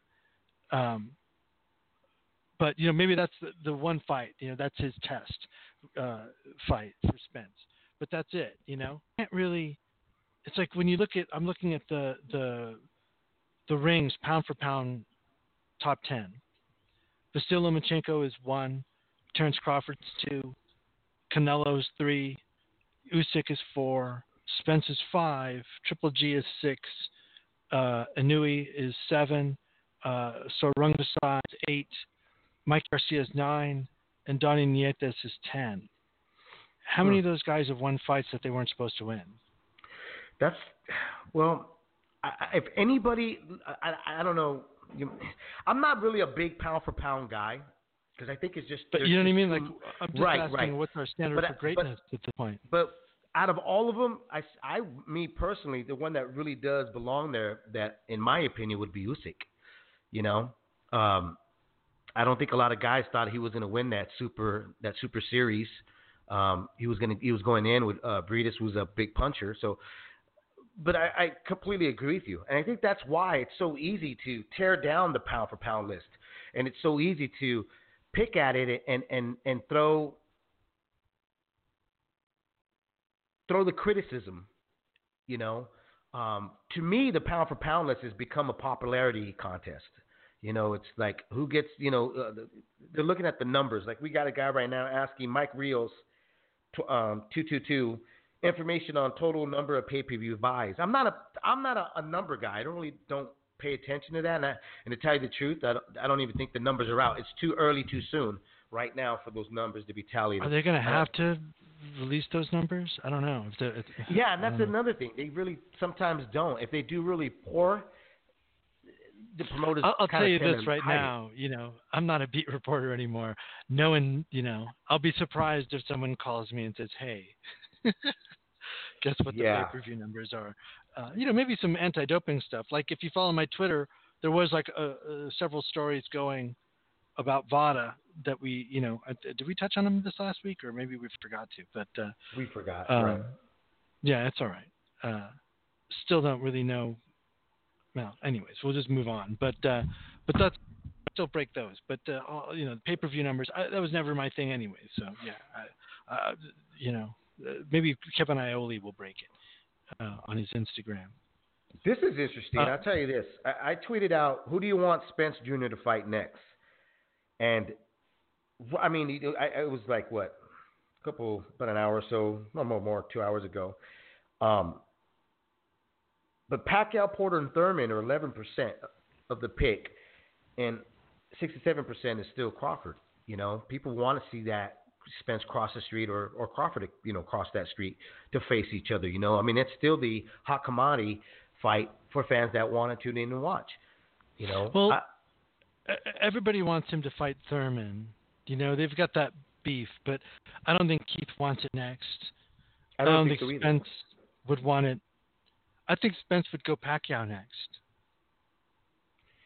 You know, The I dollar signs all point to Pacquiao, as Yeah. as Goossen had had mentioned. You know, I mean, he even the- said he was like, "Hey Manny, come back here." Right. like he made he he made he called his shot. You know, um, and, and, you Manny's just like, kid. "Sure, why not?" You know, You, that's you Manny. can't blame the kid. Yeah, you really, really can't even blame him because, like I said, he's a living legend, and he brings huge numbers. And Manny's always been that guy that's that's willing to, you know, go for that greatness. You know, I mean, Manny can retire, and and there's no argument on that. There's not going to be no qualm about him retiring because he fought all the who's and wins of his of his time. And like Goossen said, is like, hey, it's the dream of a kid to make these these quadruple amount of bundle of money that goes in your bank account. You know, you you you, you dream of the title, but you also dream of the, the the large amount of money and where are you're going to get that. And it'd probably be the highest pay for him, right? It's going to be the biggest pay for him. So yeah, you're going to go after Manny. And then you're going to hold off, and I think that's what Thurman's at too, man. Think about it. I mean, I don't. Thurman's not rushing to face Spence. I think he's trying to, you know, Well, yeah. You know, Errol Spence, he's got the IBF number one and two is not even rated right now. Number three is Jesse Vargas, who's busy. Number four is Kudratillo Abdu Abdu. Yeah. Dude, you say that name. Look it up No, and you say that. I'm name. not going to even attempt that, man. No you sound like the the rooster combo, that's here in the backyard in my house. By my house, the neighbor dude has a rooster. I'm like, "Koo-ka-ka," right? I don't know if you guys can hear him, but this this freaking rooster doesn't know that you're only supposed to crow in the morning. You know, you know, you know, roost in the morning, man. But the bastard does it all freaking day. Scared the shit out of my compadre that came over this weekend. My compadre thought that somebody was yelling in the backyard, dude. He freaked out, and he's like, "Dude, why in the hell?" He goes, "Why in the hell did you move out here to the sticks, bro? This is this is freaking crazy. You got a rooster, like a live rooster, right there. Hilarious, man." Yeah, I mean, I think you know maybe I, I don't think there's there should be a mandatory due, but there there apparently isn't. There's you know, um, so yeah, I think Manny Pacquiao makes the most sense unless the WBA wants Thurman and Pacquiao to settle there. We've got the same belt problem, but you know we'll see. We'll probably know in a you know in a month or so. Uh, I'll read about it somewhere. Hmm. Let's patch in a caller here on Leaving the Ring. Five fans want to Five- call in 347 215 7598. Five one zero, you're live on Leaving in the Ring. Hey Gabe, hey Dave, it's Randall. We're in Richmond. How you guys doing? What's, What's up, up, brother? man? What's up? Bien, bien, gracias a Dios. Um, uh, sorry for your loss, Dave. First of all, man. Uh, I, I Hey, feel, brother. uh, Thank you, man. Thank you. I Yeah, appreciate man. it. No doubt. I, I don't know how that feels, man. I'm sorry about that. My my uncle too, Yeah. man. My uncle's the one got me into boxing too, man. Like not my dad, my uncle, man. My uncle, Right. Like for me, for boxing was my uncle also, man. So know. It's a tradition, you know what I mean? It's it's it's you know it's it passes on. Your kids, you know, especially for for for raza, you know, Mexicanos, that you know you it's a bond. We, that was the way I bonded with my uncle and my grandfather, um, and all my other uncles and cousins and stuff, you know. But yeah, it's been a little tough, man. You know, I just like I said, we buried my grandfather, you know, not that long ago, and now we're going to be doing the same for my uncle. But you know, um, they were both suffering, so I'm I'm I'm I'm happy that they're in a better place. And like I said, I'm actually really happy because my uncle's going to be uh, accompanying my grandfather. My grandfather's not alone, so you know, um, you know how us, us Mexicans, bro, we're very superstitious, and you know, my mom, my mom comes over and she has her house remedies, uh, Mexican house remedies of what to do. You know, uh, um, Yeah. you know, like Yeah. when, when I was a kid and I ran into a wall and you get a big old, you know, swell on your head. I don't know any other culture that does this. Did, uh, let me ask you guys: Did your did your parents? So if you would ran it, if you ran into a wall, and you had a big old knot, my mom would grab me, start sucking on it, and then put sugar on it. no. And I, dude, I was like, Yeah, what? that's a hard no. Yeah. And and she did that for a long time, and I used to be like, oh, okay, you know, I, you know, I, I just I have but never, you I know, never, my, uh, uh, I will say that my mom was like, uh, you know, from Mexico, and she would. uh There was like a, a lunar eclipse, and Uh-huh. my my my cousin was pregnant, and my mom, like one of us brought it up. Like my brother Jerry, I think, said to my mom, "It was a, there's gonna be a Uh-huh. lunar eclipse," and she's like, "Oh," and like, "Hang on a second. and called sister, you know, and said, and, and you tell, tell her to get inside and to cover her stomach with like safety pins or like some sort of metal, or the child will be born with a hair lip. And right. we were, we were like looking at each other like, what is this? Whitney? And like, it, it wasn't for like years and years later that we finally asked our cousin, you know, what was the other end of that telephone call like? And sure enough, you know, it wasn't like my my uh, my tia Lupe was like, "Oh, that's the craziest thing I ever heard." She was like, "No, I'll, I'll get I'll get her get her out of the you know inside immediately and and get some metal on her." uh, yeah, some, some you don't even realize Mexican- how crazy it is. You know, what I mean, if you, Yeah, you're growing yeah. up Mexican American, you don't realize how like off it is because you know, like my if you had a tummy ache, my grandmother used to um, boil a hard egg and rub it on your tummy, and then she would get it and throw it away because she said, you know, uh, you know, I took out the, the the bad spirit from your body, you know. And, and my family's from Mexico City; they're from the DF, so you know, you know, weird stuff, man. And when you get older, um, and you, it, well, myself, you know, I was a young, guy- I was a young man starting a family, and I tried to do those remedies, and then like my my the, the family I married into, they would look at you all crazy, like, what the fuck is wrong with this vato? That's a few the rancho right there, man. I know, man. They're like, what's wrong with this guy? He's all brujerias and all that. yeah, like weird superstitions. But she also had like you know the her- herbal stuff that that totally works. You know, like right. um, squeezing a whole lemon and then like a little bit of honey for like uh making your own cough syrup. It's like way better, especially like even if you have like allergies, uh, like th- that'll drinking that down will like, you know, will will do some Yeah. shit for you. My mom had a great Okay. one where, because we didn't have an AC, you know, and if it got really hot, she used to put Vicks all over us and put us in front of a fan. So that worked really good too. But anyways, man, what's up, brother? What was your? So what'd you think about the fight? You, Oh, the you, you know what's what, you know what's crazy, man? Like I actually enjoyed the whole thing, man. Like I enjoyed the the undercard and everything. Like I, I don't know if I got fooled by the presentation or the production, but I kind of Mhm. felt like I was watching like a like a boxing Super Bowl, man. You know, I was waiting for John Madden. Yeah, to come right. out the scenery was the beautiful. The scenery was gorgeous, dude. The the big screen, the atmosphere looked like it was like wow. I, well, you know what though? Oh. You guys went to the They've movies, shot right? in. Yeah, I I saw it in the movies. Yeah. Did you see that at the movies? No, dude, I didn't, I didn't stay home with my girl, man. We, I bought it Mm. online though, and it worked. It worked good. Yeah, I, I wanted to go, especially where I saw Da- uh, Gabe went, man. I saw the movie theater in San Francisco. They got leather seats over there, man. Dude, they got man. the I big that. recliners. I saw that. Yep, Metro. Yep. So They don't. They don't have the big recliners over in Emeryville. No, no, it's got regular movie movie theater seating. It's fine. It's like a new theater, but they don't have they don't have the luxury stuff. It's like, you know, Right. it is. That actually might but be more yeah. fun because I felt like uh, the, these seats are like you know they're great, but like you're pretty much hanging out with your row, you know, unless you like go up in the balcony. That seemed a little more communal, but everything's kind of high backed. So like I knew somebody like two rows down from me, um, and and but like you know I just ended up staying in my row. I had really great seats, but it was like not as communal as like a regular movie house would be. I think. Yeah, because they're like the size of a love chair, right? I've been in those theaters. I got one in Mountain like that too. Just a big, they're like yeah, just one big old love chair all to yourself, you know. Yeah, I- like I've been two cup them. holders, you know. Yeah, exactly. they're comfortable. They're also kind of annoying, like you said, man.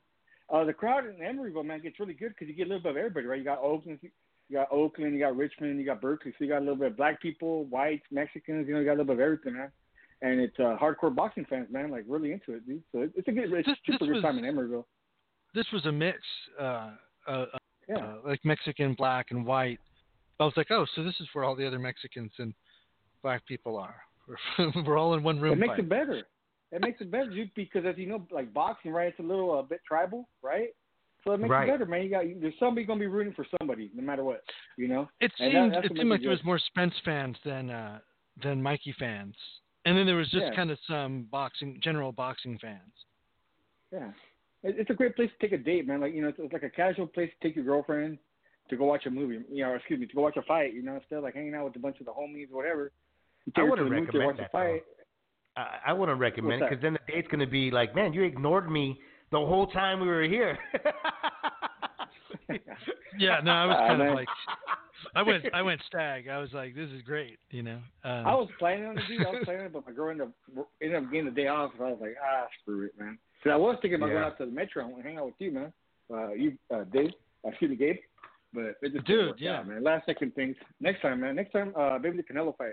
We'll we'll meet Yeah. up for that one. Man. That'd be cool. That'd be cool, dude. yeah, most definitely, Um, definitely. Well, I will So, be yeah, I will be working that night, but uh that's a shame. That's Oh. like this was like my last fight. I, I'm going into rehearsals like uh next week, week after next, and and and then yeah, it'll be not till June, to June second, then I can see fights live again. So Oh wow. How I do don't you know do what that? How do you is. like DV, How do you DVR a pay per view? How do you do that, man? Like, how do you get to watch it later? Find I'm gonna find out. Uh, it's either find it online or just buy it. I think you can buy it on you know to buy it on the website, Oh. and and I imagine do it that way. Just Yeah. I, I just try to avoid, especially if it's going to be. But, but you know, May fifth is going to be. Uh, so I'm just going to watch it later that night on my phone, or you know, come back to my place and, and Oh, that's it. right. Yeah, I didn't think about that. You're right. You can watch it on demand. Duh. Yeah. Oh, yeah, I didn't think about Yeah, that. yeah, yeah. That's great, Yeah. dude. That's hell. That's that's tight, man. That's tight. Um, yeah, dude. That's, uh, what, what's surprising, right? Like, so I enjoyed the fights. I know they were one sided, but for whatever reason, I, I just got caught up in the production, and I enjoyed them all, man. Uh, I, I, somebody tweeted out like during the day, Graham Houston, that he it was like the first time he could remember a pay per view where the that. losing fighters, all the losing fighters, only got one round the whole, the whole all, out of all the fights. You know, that's that. I mean, that was one side. That was two one sided. Then I guess at the end, you know. But while I was watching I didn't mind. You know, I enjoyed the the what's a big Mexican heavyweight? Uh, Chris Chris Arreola? Arreola. Mm-hmm. Chris Arreola. I enjoyed that fight. You know, it, it wasn't really competitive. But I No, that was a good get the fight. butt kick. You know. Yeah. Yeah, He looks like you know, big boy. He's come back seriously. Like his body, he looked in shape. You know? Yeah, he looks like he's matured. He looks like he's matured. He might be actually taking it serious. Man, he's got talent. He's got knockout power. You know, maybe, you know, maybe he could be an opponent for uh Wilder if he can't. You know, if he doesn't get uh AJ or uh or uh, Fury this year. You know, that, that'd be a good fight. I, I wouldn't mind watching that. It, you know, it, you know what? It, it was a. I'm, man, I don't know. The undercard. Uh, let me just put it this way: if you watched the Zone Friday night card, I would have had preferred having that as the undercard to the main event to the Garcia and Spence. yeah. That to me, the Zone Friday night card was way more entertaining. You know. Like I said, I probably got caught up in that. This, you know, it was something brand new that I've never seen before, right? Like it, it was like watching the box, the equivalent of the Super Bowl for boxing, man, with the production levels, the big football stadium, almost fifty thousand people. I mean, that's just amazing, man. You know, whatever you want to say. Yeah, you know, and, you, are right. And you're cool, right man. because because see, I didn't get to. I, didn't, I also didn't have a chance to go to the movie theaters because I had family come down because of my my uncle. So I end up paying for the fight here at the house, and everybody here did enjoy it. And and you know, uh, uh, my compadre is is a, is a fight fan as well. I mean, you know, listens to the show and everything else. Um, but like everybody else that was here weren't they're not really they're like you know seasonal fight fans right? If a big fight's on they're gonna watch it. Then they're gonna start asking you questions like oh who's this guy? You know what?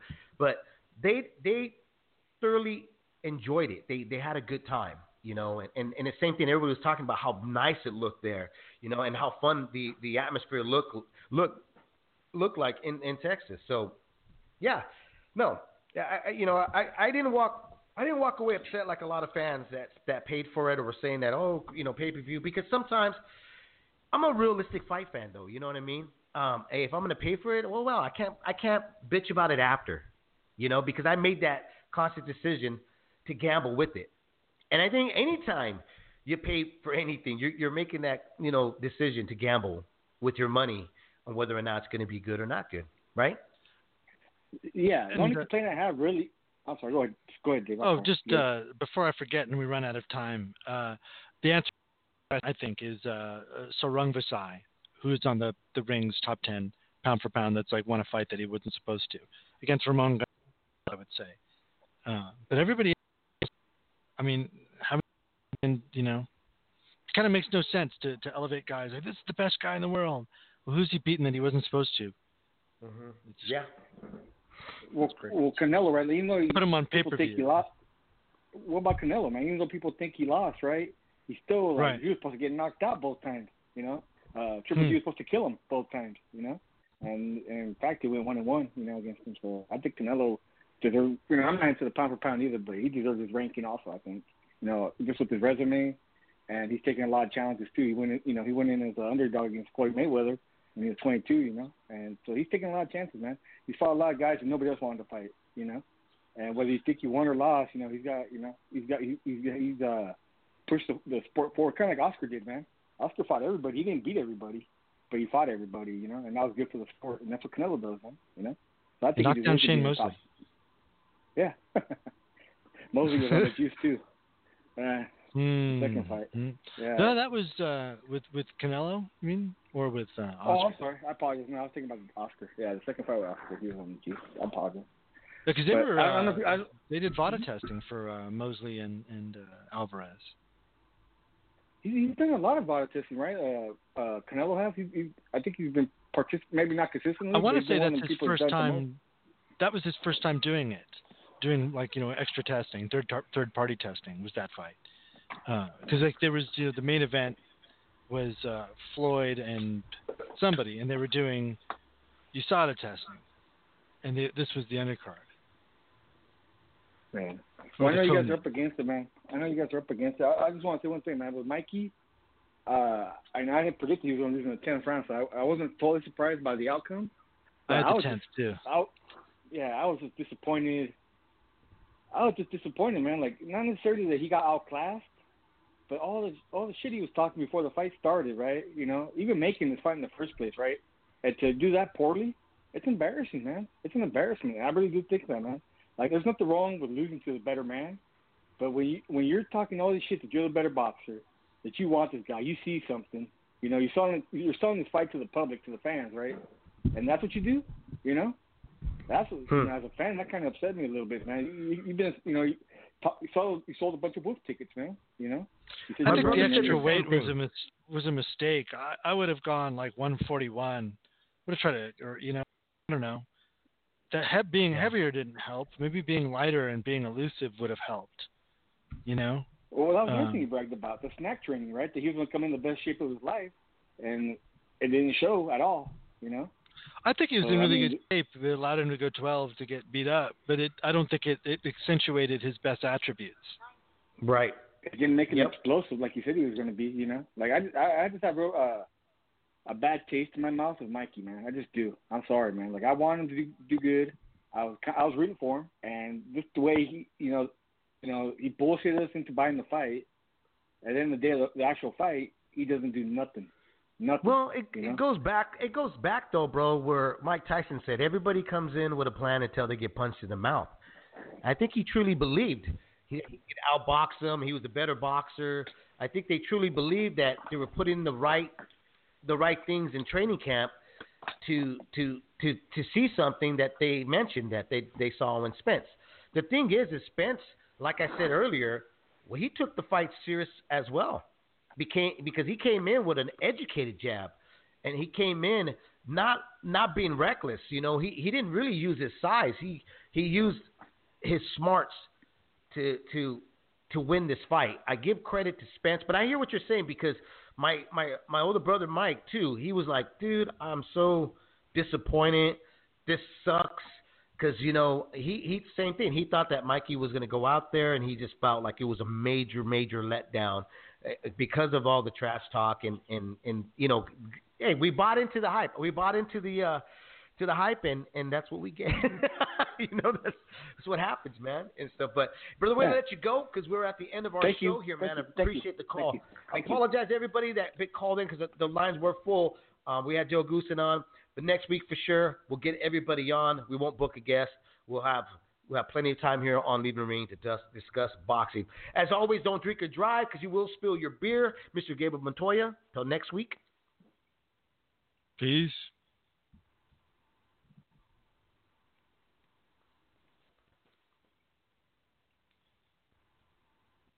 With Lucky Land slots, you can get lucky just about anywhere. Dearly beloved, we are gathered here today to. Has anyone seen the bride and groom? Sorry, sorry, we're here. We were getting lucky in the limo and we lost track of time. No, Lucky Land Casino, with cash prizes that add up quicker than a guest registry. In that case, I pronounce you lucky. Play for free at LuckyLandSlots.com. Daily bonuses are waiting. No purchase necessary. Void where prohibited by law. 18 plus. Terms and conditions apply. See website for details.